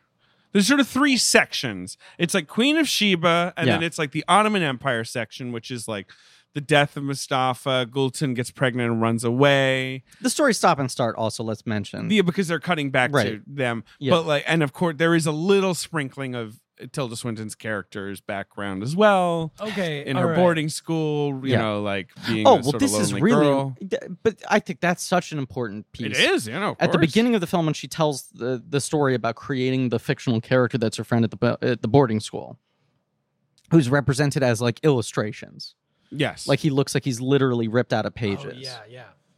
But that she like narrativized a character of a friend beyond just being an imaginary friend, but it was like a way for her to develop her abilities as a writer and as a storyteller, but also creating a sort of fully fleshed person to be her companion. And the more details and the more world building, the less and less she believed. Yes. And the more, and I think she says like at some point she just felt silly and gave it up. Right. Um, to speak to my confusion, it's when he becomes invisible when she can't make this two wishes. He stays Yes. in that world He for gets- like a hundred years Yes. as a ghost. he's intangible and he's just the bottle is hidden and he's just like anyone want to find it it's under a flagstone you know I love the first time also with Sheba. They they throw him out of the window and he ends up over centuries or whatever in uh, a cobblestone in Yes. a wall. and she finds him by accident or Right. whatever i love that and that's always that's like true of every it's like he gets found again by chance every time Right, it's every like a time. weird Yes. rube goldbergy series of Sure. coincidences yeah um so yes you're right eventually um you've got ibrahim the next uh, another sultan right Mhm. um, who's looking for an heir, right? Right. That's when he's like, "What am I going to do about this?" Um, and another concubine. But I feel like the, the concubine finding him is not even that important because she doesn't even want to deal with him. She doesn't even want to. She throws him in the sea eventually. No, they so badly need an heir that they like lock this son in a room walled with mink well, so and like eh, eh, f- 15 women and are just like just stay in there until you give us a fucking heir. I mean, we're we're getting it mixed up, and it's like not that important, really. I just like we'll say like the Ottoman section. It's like there's two sons. There's the bloodthirsty one, Yes. and Yes. then there's the one that is so just baby that he's literally a baby. He Yeah. becomes He's in a, baby. A right. room Yeah. of like just like um Yeah, that's- concubines, and it's like mink lined Yes. walls. That's Ibrahim. Ibrahim is the one who gets locked in the harem essentially Right. and just let right. And then it's uh his so his dad, I guess, is Ahmed maybe and like Yeah, I think that's right. And then right, and he's got the brother who is like a crazy warrior. Mm, But so really what this part is just entailing to, to us is that he gets this close to getting discovered, Yeah. right? Hoping that he will then be uh, let out finally, Yeah. being able to give in a wish. Instead, a concubine finds him and she just kind of throws him into the ocean. And again. again, this is Right. all She's like, I wish you'd get out of my fucking face. this is Yeah. all real, quote unquote, in that like that's a real person. Sure. And he truly did apparently love fur so much that he like wanted to just live in like a fur lined room. It looks gross. and he was obsessed with overweight women Uh huh. and they would be like provided for him. Yeah. You know, I mean it's not, you know, and so like he just spent all his time in like total sort of like extravagant luxury, just sitting in his furs with his many concubines and his harem of women. Whereas the older son, he comes back from war and he's just like totally ruined. Right. Broken. That's when the storytellers come into play. yes. Right. When he's right. holding court and they're auditioning basically people to amuse him. but it's but it's essentially like right this guy is so despondent and broken from his experiences that he's like i need someone who can distract me from the reality They- once again this like why why do we fucking tell stories why do we need stories why do we hear stories Mhm. i need someone to help me make sense of my my broken eh, eh, sort of sense of reality now right. and if he doesn't like their uh, storytelling puts him out in a little paddle boat shoots an arrow it's it's uh, very high stakes Yeah, but it's also like if you found the Jin and Rich wished for power. Yeah. It's sort of like this. It's like, what would you get? You would get like to be a part of this palace intrigue where you're constantly looking over your back anyway, and you're surrounded by crazy, you know, warriors and, or you know, but, right. Like it's like there's nothing at the top anyway. Because like the first concubine who finds him, she's like, I want to. I'm in love with that guy right make it happen. And he's like, okay.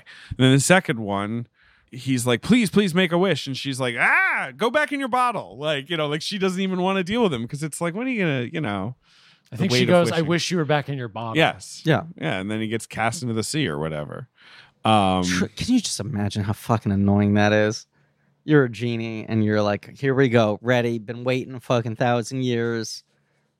Ready, ready to g- grant some wishes. And it's like, my wish, go back to your fucking bottle. Go get your goddamn shine get your box. shine don't, box. don't grant any In- goddamn he wishes. actually should say, do you have any wishes? Uh, just to be clear, except for wishing me back into the bottle, which That's I'm not the one into. wi- there's literally do that. one wish I hate so much.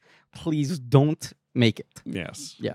But no. And so then he is locked in the bottle and he's recovered in the mid 19th century uh, and given to this wife of a Turkish merchant named Mm-hmm. Zafir. And she's like, All right, baby, I want to learn. Like, I want to be, you know, th- I want to be smart. I want to like gain all the world's knowledge and Which art. is a and- cool wish. much better, much better wish. Much better. Yeah. And so he's just like, great. You ever read Oliver Twist? It's a page turner. We'll Start there. then I don't know, you know, the Quran. That one's good. Yeah. You know, he's just kind of like get- getting books, right? Yeah. Lady Chatterley's lover. This one's spicy. Yeah. He's giving her books, and then she's, and then they're like, I mean, that. This is like maybe my favorite part. This whole dynamic is maybe my favorite part of the. Well, no, the ending is kind of my favorite part of the movie. We'll, t- we'll talk through this. No, I, but but right, like like the idea of the genie, and what do you call the the, the person in charge of a genie? Because master is kind of like a you Yeah. know, weird loaded word at this. That's what point. they do in Aladdin, right? That's sort Yeah, of well, well, Aladdin you rules. know, Aladdin. No, no, I didn't- know this is different. No, I know, Yeah. but like that. Of course, that relationship would be emotionally fraught Yes. and intense and possibly romantic, but also it's like i- in a world where the genie snaps his fingers and you're the smartest person in the world, Right. then sure, yeah, the genie is just like nothing but a computer program who Right. helps you. But like in a world where learning is you and the genie, you know, pouring over things together and learning things together and like, you know, like then it's it's just so romantic. And also, the whole problem with this guy is problem. I say, but like his his issue is that he cares too much and too deeply. right.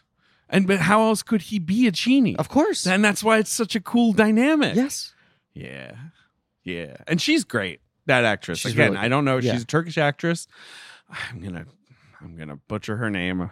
Berku Golgadar. Okay. Golgadar. But I'm sure I'm getting that Yeah. wrong. Uh Golgadar. But uh isn't she she's such a fi- s- firecracker. Yes. I yes. love her. Yes. Ooh, oh, I should read this article. Twenty year quest. He's been he's been trying to make this movie for twenty This years. is what I'm saying. He optioned this book, the story, a long time ago. In like probably in the early nineties, right? Yeah. He describes it as the opposite of Fury Road. That's I mean it, it is. Yeah. But it is it's just the scale is still there. The magic is still there. Like the sequence with the giant bodies, you know, Yeah. is very Mad Maxy. Yes. Don't you think you know like yes. uh like and just the exaggeration of almost every like costume and like he's the hairy legs from like it- he can't help but be inventive. No. There'd be no. a way to do this in a more like boring kind of staid, you know, traditional Absolutely. costume. Yes, yes. Yeah, No. the royalty is really dysfunctional and messed up Yeah. in this movie, similar to Well, he, Mad like, Max. hates rulers, yeah, right? Like he he hates power systems. Right. Yes. He He's hates the deeply people who skeptical place of, like, themselves at the Those top are of them. always going to be rotten. Yeah. Right. they're and these they're rotten and Yeah. grotesque. in Yes. this. Yes. yeah. Even just I feel like the the size stuff with Idris at the beginning. He eventually shrinks down, but I feel like it's so well done. It is really well done. I think the his big CGI is foot. really good. I, Yeah. I've seen Yeah. complaints about it being junky, and I almost want to watch it again. Not junky throughout, but like having and like there's a couple awkward I think it's moments. painterly too. I mean, you're like getting into like artistic style, you know? He's telling you fairy tales. I Uh, I agree. I agree. Right. I'm like, what do you want this to look like? Yeah.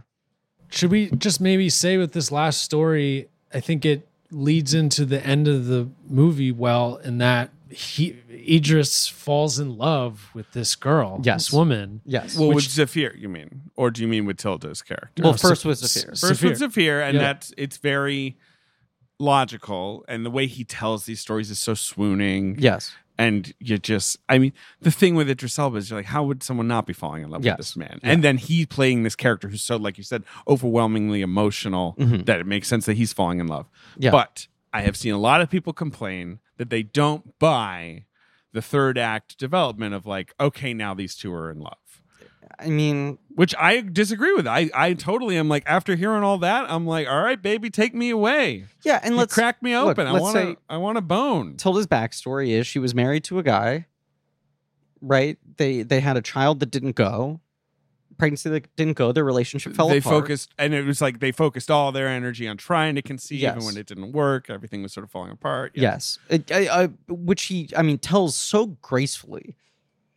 I feel like visually in such a short yes sequence. he does a very very the arc of their relationship, seeing her with the other, seeing him with the other woman, but even just the baby book, all, all that shit. And then I'm- the closing the box. all of it, Yeah. all of it. It's really, really elegant shit, and and just also just like this woman doesn't want to talk about. it. She's gonna get the story over with as quickly as possible. She's not gonna fucking embellish this the way the Jin does. But it, but back to her, you know, like creating this fictional friend as a child. yes And then she's just really, really adamant about like, I like my life. I'm happy with my life. I don't need someone else. What are you talking about? And the thing that he unlocks in her is just like anyone who doesn't quote unquote buy the twist, not the twist, but the, the turn, development The that they turn fall in the love. story, yeah the turn, right? sure yeah that they fall in love. I'm just like, well, this first of all, this is his fundamental essence as a character. yes you fall in love with him he falls in love with you Yeah.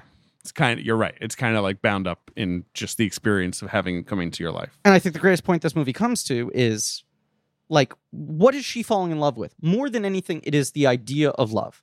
He is reigniting in her Mhm. the notion of being in love with another person. right because it's ludicrous Yes. she's like come live with me it's like come live with you What are you talking about? he's a fucking genie Right. like what is this and, and then there's these like almost comical like her coming home being like how are you doing and he's like oh you know i went to the large hadron collider today pretty cool Right. and you're like what this is gonna be their life like but but that's what romance is But right she's where you're like, like, my we'll wi- just figure it out My wish is that you could love me fully and like endlessly. And then they have like amazing fucking magic cloud Smoke spiritual sex, sex, Yeah, right? Looks incredible. And then they she's just like, become vapor come back to London to, uh, with me, live in my flat next to my two shitty neighbors, right? she gets this she gets some jabs into the neighbors the uh, who are like the neighbors are like ultimate little englander biddies who this are is like the- we don't like foreigners round here the you know. ultimate you know vulnerability for her is to admit like i think i would like to share my life with somebody but the thing she had not considered the reason she closed herself off to this possibility is like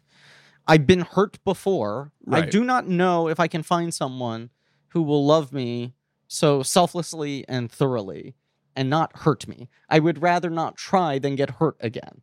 So she's like, well, if I can wish for that love, it's less that like I have fallen in love with him in having this conversation with him. It's that he has ignited in her the notion of falling in love and he represents the ideal of what you would want from a partner in a magical sense. But then this sort of profound point she gets to of just like, "D- d- your love is a lie because I wish for it. It cannot be real if I asked it of you. Aside from the fact that you are turning into dust and dying because the cell phone signals hurt you too much, this isn't love because I wanted it. Right. Wait, wait. I so the asked it of dynamic you. is sort of broken Yes. from fundamentally from the start, which is like makes sense. And that's his sort of curse as a yeah.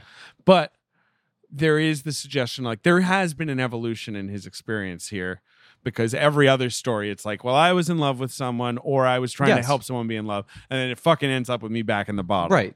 And this one feels a little different, but the yes, the big twist beyond them moving in together Right. is that he can't exist in our modern world Yeah. because of the damn 5G signals. the damn fucking signals. damn cell phones, uh, which are basically turning him into uh, ashes. Yes. I guess, right? They're Yeah. like melting him. Yeah. Wish number two is I wish you could speak Um, because his mouth is all dusty and he can't talk. yes. And then wish number three becomes what what I find very touching. I, I'm going to get the exact detail of this wrong, but she basically says, I wish you are wherever you would be happiest. Right. And he goes back to his like realm. Yeah. Yeah. Um, but then he it's not as then he- simple as a genie or free thing. It's it's a right, like you you need what I want for you is your you need happiest to be state. number one in your own life again. I can't say what that is, hell yeah. but I want the thing that you want. She's figured it out. She's figured it out. It's And- it's kind of the perfect wish. and it means he can come visit her, which I think is lovely. Like you know, like there's that code of like you know, yeah, sure, we're not together, but Which I think is kind of He a can direct pop mirroring of the, of the fucking friend she creates as a child. right, He exists in the state of the little paper cutout boy, almost. You know, Right. and you know they can But hang out on it's also- Parliament Hill. which I also, by the way, I Where I grew up. I do want to say I feel like most of this movie is meant to be taken literally, right? Sure, I do think there's interpretation. yeah, it's not like she, I don't buy that. It's like oh, she's having some big fantasy of no, this, and It's it's, all like in her her, head. emotional development is no, of course no, yeah, no. Even if the other people can't see the things in the earlier moments and whatever, right? But she's narrating this film. We then see her in a park with a book, drawing the Jean, closing it up. First page is the first lines of narration we heard at the beginning of the film. Book closed. She turned this into a story. right, We tell ourselves stories in order to live. This is how we process the events of our lives, right? This is how we make them palatable to ourselves. And we put them out in the world and hope that they can help other people, or at least entertain them or distract them or whatever. And then he shows up again and she says the thing of like, and he still comes to see me sometimes.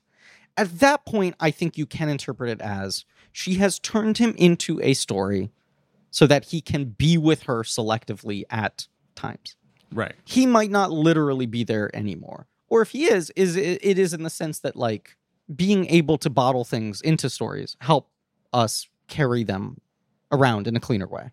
We've taken something large and unwieldy and intangible and turned it into something sort of portable and understandable.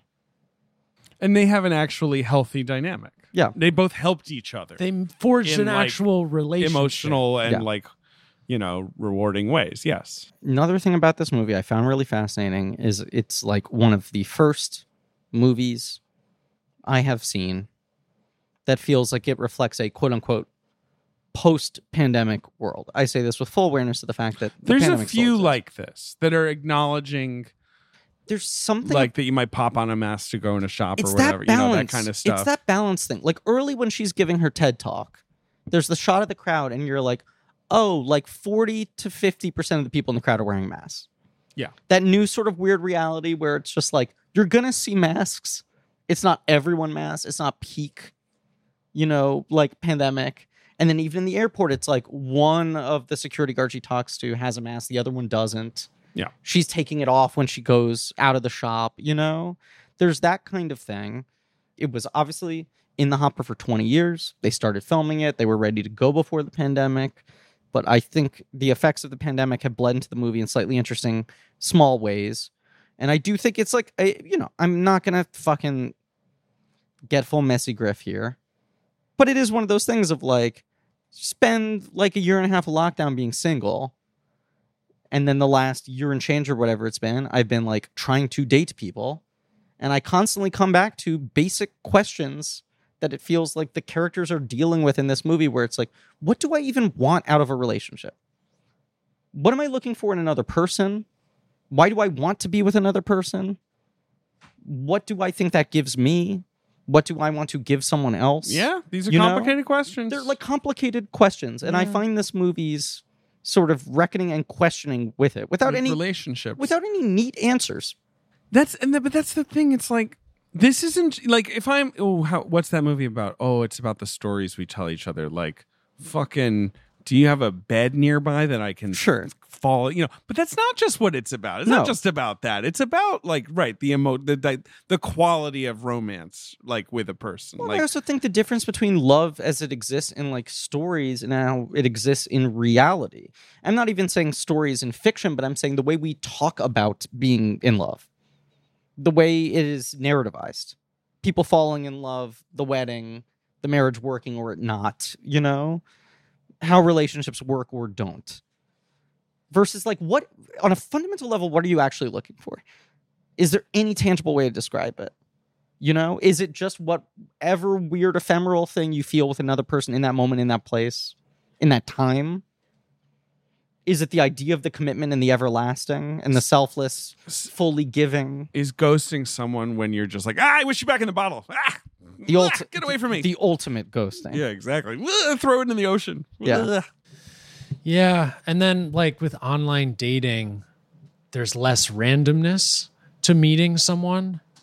You're curating kind of around very specific needs, whereas you might just see someone at a bar and on the street, and it'd be like someone you really have this connection with that you would never like necessarily swipe. I mean, basically, how you met your girlfriend. Well, yeah, we met at a bar on Sunday Doing a bit. afternoon. Damn doing right. a bit, Doing yeah. a bit. Yeah, sometimes you just got to say yes to the bit. You do have to say yes to the bit. Um, but but like I mean, he's got the ultimate dating app, which is just uh, every thousand years, bottle opens up, and here's your blind date. hello but it's like the movie is is a little horny i mean because i remember when it was sort of being Yeah. talked about it was like oh he's making like a horny genie movie but it's also swooningly old fashioned old fashionedly old romantic Yes, don't see a lot of that it's these it's days. got a lot of weird contradictions in its very existence, and I think the movie is very much of a piece and gels with itself. But I think it contains such a weird collection of things and contradictory eh, sort of feelings and moods and and such. Not even tones as much, but certainly vibes. Yeah, You know, it's it's jarring yes, at times to go Yes. back to them in the hotel room. Right. Like even the lighting, like I was saying earlier, like it was the whiteness was like giving me a headache at some point. Yeah, but but like intentional and and th- this is how we used to fucking make movies. They, things were not algorithmized and there were not proven franchises on a large scale. So if the right stars wanted to make something, studios would fucking throw some money at it and hoped it worked. And same with a director coming off a big hit. If a combination of all the above, all the better. You know, they look at something and hope it works well on paper, but sometimes you take a fucking flyer on someone because you're like, well, the guy made Fury Road. I don't know. That movie must have seemed crazy on paper. It's that thing we talk about where it's like the true blank check thing is you have a success that almost can't be quantified. The only reason it worked is because this director hit on something where they go, I don't know. I guess do it again. We just have to trust you. And so rarely when people get to that position today do they actually get to make something like this. So often it's like they just re up for the franchise again. And as much as he's doing Furiosa now, which he is a lot of people just don't even do the one for me anymore. that's that's that's the depressing part of it. Whether they don't want to or they can't get it made or a combination of both. is it too hard to get it made or is it more it's like well you can do a one for me but you actually need to do three for us because we need sequels fast and we actually you know need to get you on that treadmill quickly Right. and then there's like the more depressing thing of like james gunn's one for me is making a suicide This- squad movie Look, that's the ultimate example I was about to bring And up I'm because it like, was already brought up in it's this episode. not not true. Like I that like was kind of a that personal movie. movie. and I'm excited for Guardians 3, Sure. but it's also kind of fundamentally a little depressing depressing. that I'm like, you Guardians is sort of arguably Mad Maxy within the Marvel tapestry of like characters that no one fucking knew, tonally very different from the other movies, work so much because of your voice and your style and your sensibility. Clearly, the James Gunn thing has been quantified and is a sellable thing now. And he has chosen to reapply that to different superhero characters. Like he's gonna do fucking Suicide Squad and Peacemaker. yeah. And now, it, when James Gunn has talked about, it's just about like, well, is he going to go back to DC full time, or do you think he'll ever do a Marvel movie again, or whatever? And I'm just like, I want to see the thing that James Gunn wrote 20 years ago that he couldn't get financed. Yeah. I, me He- too. There are tons of those scripts. I'm they sure he's exist. got talked 'em. about them. Let's do it. Some of them he's like fucking passed off and like you know produced Brightburn or whatever. You know, half developed ideas, the Belko experiment. But I'm like, direct something that is something you can make now because you've made these films, rather than making another one of those films. well, it doesn't help that this movie isn't doing very well. It doesn't. It's a bummer. Uh, but I'm But still also, happy it exists. happy it exists. I'm so fucking happy it exists. Let's do the box office game. Speaking of, Oh wait, can I quickly though? I thought of at least one better wish, Oh, and I think David in particular liked this wish. A sandwich, a magical sandwich. okay. okay, not not All not right, interested. somebody's interested. So you have this magical sandwich. Anytime you want it, you can just c- design a sandwich, and it materializes. You eat it, and then it's re it resets. Basically, you have a sandwich for life. Any sandwich you want. that sounds fine. Why can't we think bigger? Why can't I make any food I want in front of me for life? S- I love sandwiches. Yeah, that's fine. And it That's a feels good like then response. it's like a too good many response. options. You know what yeah, I mean? then, I'm you're just like, uh, sitting there being like, I it's don't like- know, I'm sitting sitting yeah, I'm sitting at fucking HBO Max. Like, what the fuck do I want? Sure. to watch? Analysis you know? paralysis. Yeah. I But you always know, a s- want a sandwich. But there's a lot of kinds. But I guess you'd just be like, whatever, you know. It's Yeah. still you're I'm bound by the parameters of the sandwich. Yeah, it's but like- wait a second. Oh. yeah, Can you make a hot dog with this power? is a hot dog a sandwich? Can you make a hot dog? This is the question. Is a hot dog a All right, sandwich? moving on. Um, can I, I don't want to harp on this, but I just want to say this quickly. Talking about the the release of this movie and then the performance and everything, which I, I think we all agree, kind of unavoidable. Weird movie. It was unavoidably not going to do well. It No. maybe could have done better than it did. Right. So I just the one thing I want to spotlight within this is uh Mike DeLuca had this like 18 month, two year run as the head of MGM, right? Yep. Mike DeLuca, we talked about, wrote uh, In the Mouth of Madness and was a, a New Line studio exec and has sort of bounced around for years. Uh, Did a lot of movies at Sony, but like went back to MGM and was sort of like, I think we can fill a hole in the marketplace. What are the movies that aren't being made anymore? Teamed up with Annapurna, you know, and we're like, we want to make like movies for grown ups, small to mid sized films that the studios are dropping but are a little bit too big. So they make like House of Gucci, which works at the box office, Licorice Pizza, which does okay, but obviously works critically, gets Oscar nominations, whatever. And it kind of felt like, oh, here's like a new force of like getting shit back up. They get the distribution for this movie, and you're sort of like, okay, MGM's like slotting into an A24 adjacent space with maybe slightly more commercial things. And then Mike DeLuca has now been hired by Warner Brothers to sort of take over their film division. MDM is sort of abandoned. And it just already feels like the dream of this thing is maybe a little bit out the window. And now he's just back into the Warner Brothers thing, which all we're reading in the press is uh, all the Warner Brothers hand wringing of how do we just reestablish the franchises in the biggest ways and get rid of anything that feels even slightly risky. Hmm. I don't know. It'll But I, be I fine. do think that's partially the reason this movie has been a little orphaned. Yeah, it's Is partially. this was kind that. of like the last movie of the DeLuca run, but DeLuca's out the door already. that's part of it. The other part is it's just It's weird. weird. Um, I think Warner Brothers is going to be. It's it's up. It's it's yes and no. It's good that Warner Brothers is like we need to release movies in theaters again. Great. It's not great that they're like, oh my god, what do we do about Aquaman? But that's also it's what the trades care about now. So like that's all they fucking care about. That's all they ask about. It's all they think about. Yeah. What's you know wah, wah, wah, wah, wah, the Flash, Aquaman, you know what you know, and it's like it just becomes this like overwhelm. There's other shit will slip through and other you know whatever. It's been such a year for non-franchise stuff actually making money that like that will reflect. It always does. Like the winds do always shift. We talk about the Idris thing in this, like why hasn't he quite had the gotten the the sort of hold as a, an A list star? And it is like the the weird element of like in a certain way the most important thing about being a bankable actor is having a big enough franchise that is everlasting, ongoing, indefinite, right?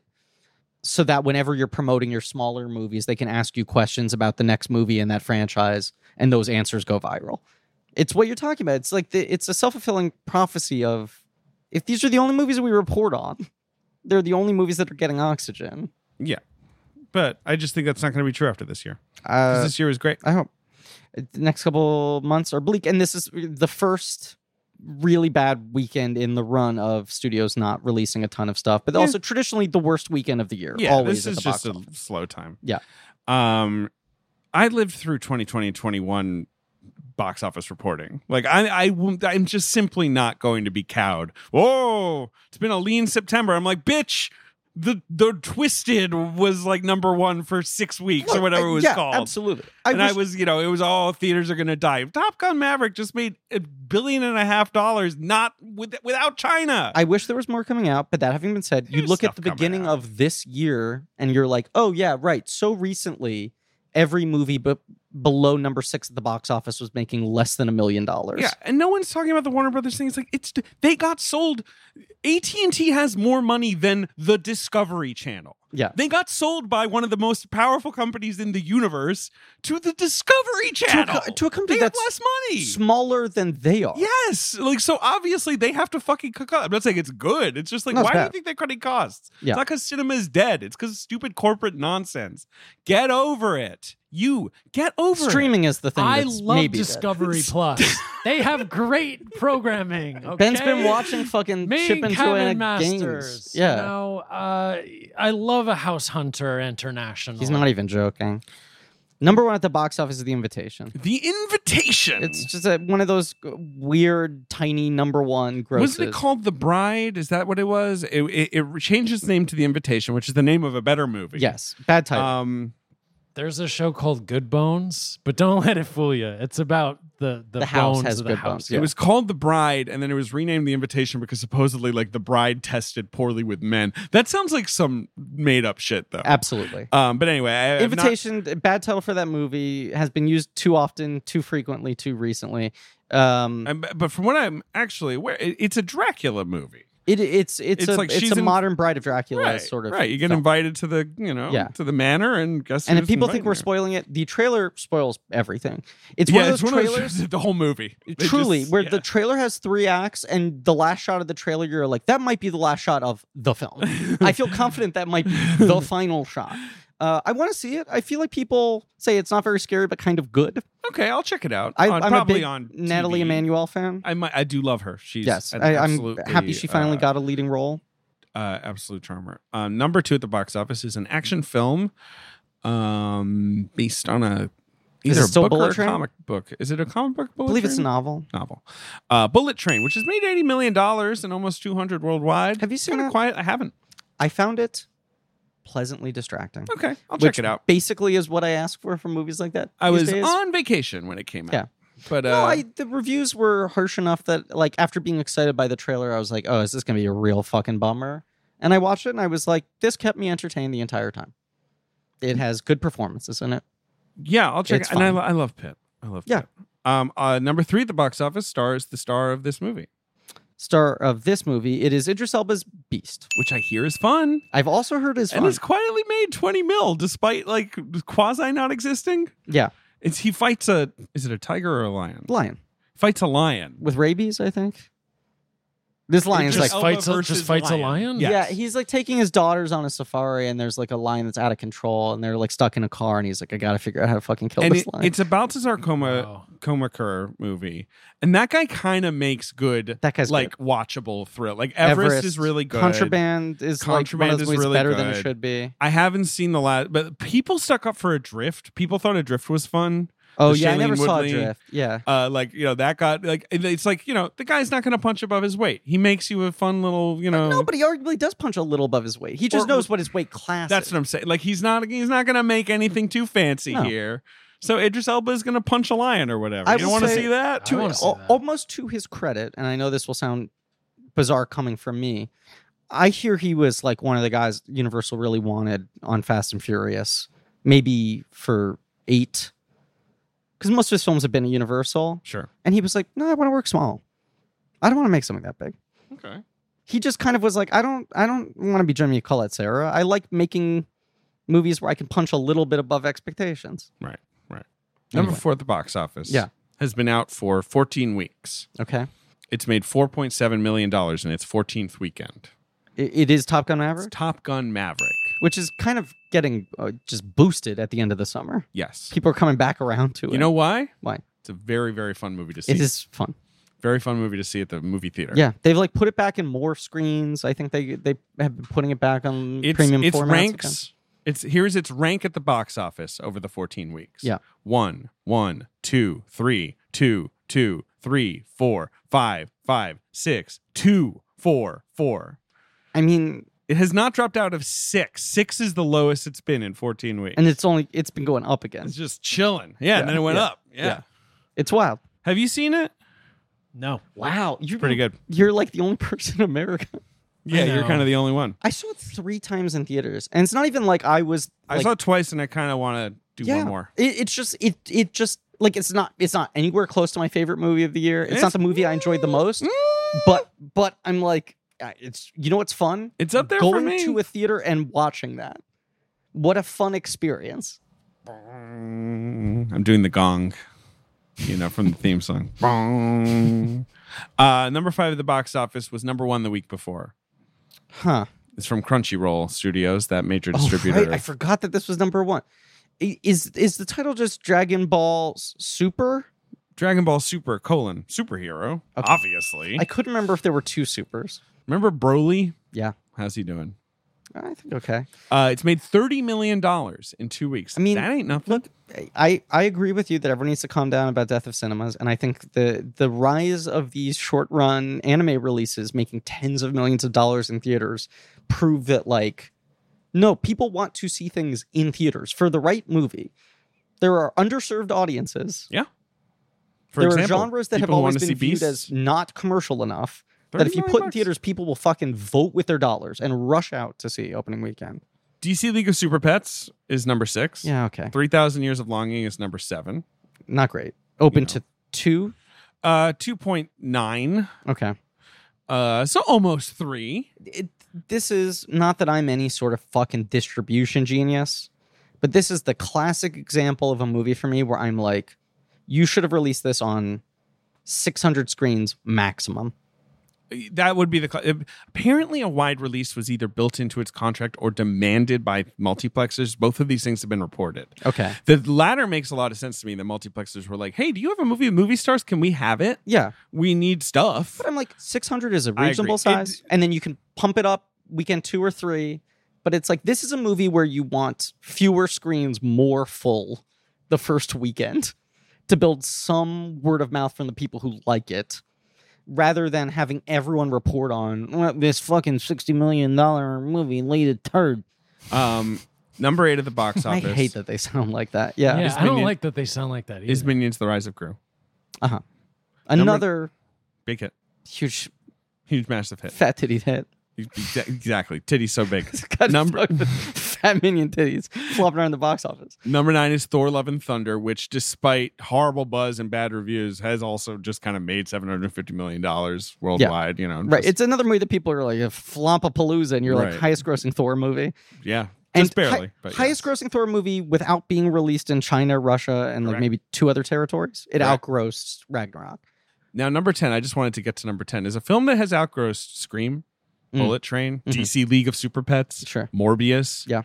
Jackass Forever, Yeah. Everything Everywhere All at Once. It is quietly. We were texting with the Doughboys, our friends, about the underperformance of this movie and the amount of original films that have sort of surprised at the box office this year. hmm Elvis, Elvis has done very Chief well. Among That's, Them. that's done way better than this movie. Nope, Yeah. if it's even Nope. you know, Nope's at number 11. It's made $120 million. Yeah. um, this is quietly the little engine that could of 2022. Yep. Where the crawdads sing Chirp, chirp, chirp, chirp, chirp.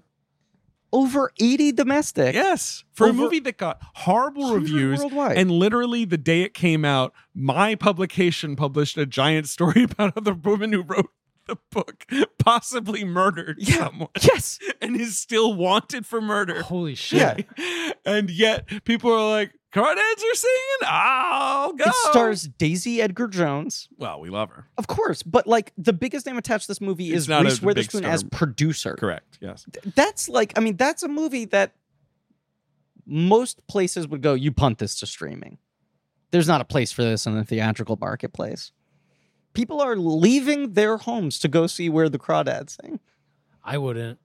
but they did They went and saw it's it. encouraging Number 14 in the box office, Rogue One, a Star Wars story. re-released tie In into IMAX, andor they right. put an imax only Yeah. Made a imax million bucks. is, has been in this weird zone of just like so what do we do We want to see E E.T. yeah jaws coming back this weekend That's cool. and 3d Jaws 3D. Guess see Jaws 3D. It's Okay. Jaws 1 3 in 3D, not Jaws 3D in 3D.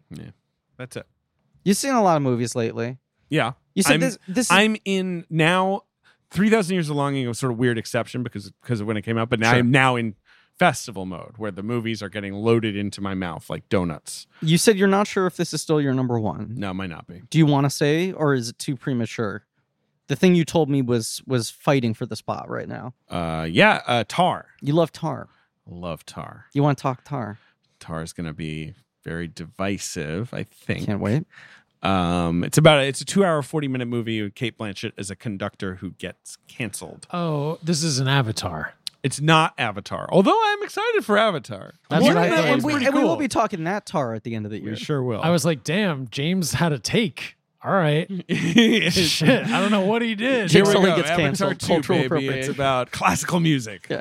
Uh, I do love Tar, and I'm just about to see a bunch of movies, so we'll see Yeah. like how it all settles. And it's always an unsettled time. Funny Pages. We were just both talking about Funny Pages before the record, which Ben has not seen and would love. But I want to shout that out because that's a movie uh, in limited release, but it's it's playing in many cities. It's in like twenty different cities right now. that and- movie is fucking hilarious. It's wonderful. And I, it's I'm also- biased. Owen Klein's an old friend of mine, oh but well, sure. I think it's a wonderful, wonderful movie uh, that I highly recommend to our listeners. And I said this before the record, but yes, incredibly funny movie. Good movie to see with a crowd. Yeah, Great movie to see on a big screen. yeah. Um, but it also feels to me like when we watch someone's first film in a miniseries and you see the rough first film where the whole thing is there. You know? Yeah. Like when we go back and go like, oh, the whole voice and the perspective and the point of view and the style is there. I, I think Owen Klein's gonna have a really interesting career as a filmmaker. And I think it's a wonderful movie. Um, recommend that. Just a lot of excitement. You know, I'm about to see The Fablemans, baby. Look, you're you're not g- it is not like three thousand years of longing, but three weeks of break from Kubrick is what this is kicking off. That's true. Next week we're talking Pinocchio, Pinocchio. which I don't think I'm going to like as much as this movie. I also am feeling that way, but what a surprise it would be oh, if it if it eclipsed our high, you if know, we were wildest- charmed by Pinocchio. Should I rewatch the original? Yeah, It's a good movie. it's good. um, and then we're gonna do the Woman King because Gina Prince Bythewood has a big Yes. movie coming out in September as well. So they all come, or all come in week after week after you know. Yeah. and then we will be back to Kubrick with Doctor Strangelove. Yeah. with Sean Fantasy. Fuck it, I'll just Yeah, say announce it. it. Yeah, Say it. Most Get requested excited. guest. dorks. Yeah, we It's a good fucking episode, Got him I on. It's a think. good episode. Yeah. Uh, but so yeah, next week Pinocchio's, and let's say this. Should we say it? Uh, yeah. What, was- I don't know what, but okay. Talk about another long. Oh, oh, the requested guests on Pinocchio. guest. Yes, yes, yeah. I mean, we haven't recorded it yet, but they're, they'll they'll show up. yes. Barring any catastrophe, if this has not been cut out, Griffin I think isn't it- lying. His nose has stayed the same. My nose has stayed the same size. size. uh, uh, long overdue. The podcast, the ride uh, guys, the good boys themselves, uh, Scott Gardner, Jason Sheridan, Mike Carlson, all three of them will be talking Pinocchio with us. That's right. Yeah. Uh, Woman King, I think we'll do solo, I believe so. and then yeah, back to Kubrick, and you know, yeah, it's gonna be uh, Strange Love, two thousand one, A Space Odyssey, Clockwork Orange, Barry Lyndon, The Shining, Full Metal Jacket, Eyes Wide Shut. Hmm, It's quite a run. heard of You know those? what's fucked up? What? Um, let me just double check here to Yes. see. Mm-hmm. Full Metal Jacket will be our 400th episode. is that right? Wow, Isn't that sick? Yeah, that is sick, huh? Isn't that sick in the head? that's sick in the head. That's totally twisted and out of control. Fucking twisted. All right, I gotta eat something. Jesus, all Yeah, right, me we're too. I done. need a If only sandwich. had a magical sandwich. I know. Don't you wish? I mean, Ben's right. It is kind of the ability I want mid-record is just like give me the exact Chicken sandwich parm, I'm thinking of. boom. Yeah, uh, this is a wonderful masterpiece, and I can't wait to watch it many more times. Look, over go the see it in years. theaters if Yeah, you go can. see it in theaters if it's even available at this point. I, I- look, it's not going to be there for long. Try to catch it when you can. If y- you're going to see it, it certainly benefits from being seen on big screen. yes, yes, And also, just absolutely. vote with your dollars. Yeah, I- please do. And tell us your wishes, guys. Tell Yeah, us your tell wishes. us your wishes within reason. And here's my greatest wish. No wishing for being on this podcast. yeah, no wishing for No, that. that- No, and if you say longer episodes, Oh, Oh, baby. Oh boy, I'm You're gonna in go bad genie. No. I'm gonna go Jafar genie on your ass. No. And if you say, I wish I could be on the blank episode, you're banned. Banned. Banned. New rule of the podcast we only book people who don't want to be on the show. uh, here's my greatest wish. And even Idris would accept this because it's a true reflection of my deepest, darkest desire. Hmm. I wish that you would rate and subscribe. I wish that you'd show your appreciation to Marie Barty for social media and helping produce the show. AJ McKee and Alex Barron for our editing. Joe Bowen and Pat Rounds for our artwork. Lane Montgomery and the Great American Novel for our theme song. You, I wish, I wish you type blankcheckpod.com into your browser for links to some real nerdy shit, including blank check, special features at Patreon, commentaries on franchises like Roger Moore, James Bond, and some fun Kubrick bonuses we have coming up. And Confess Fletch this month, the new Fletch movie. yeah, we're gonna do a little one-off, fun bonus episode about the new Fletch movie. doing that at the end of the month because that's when it's coming out. Uh, and as always, I think all three of us just really, really want a sandwich right now.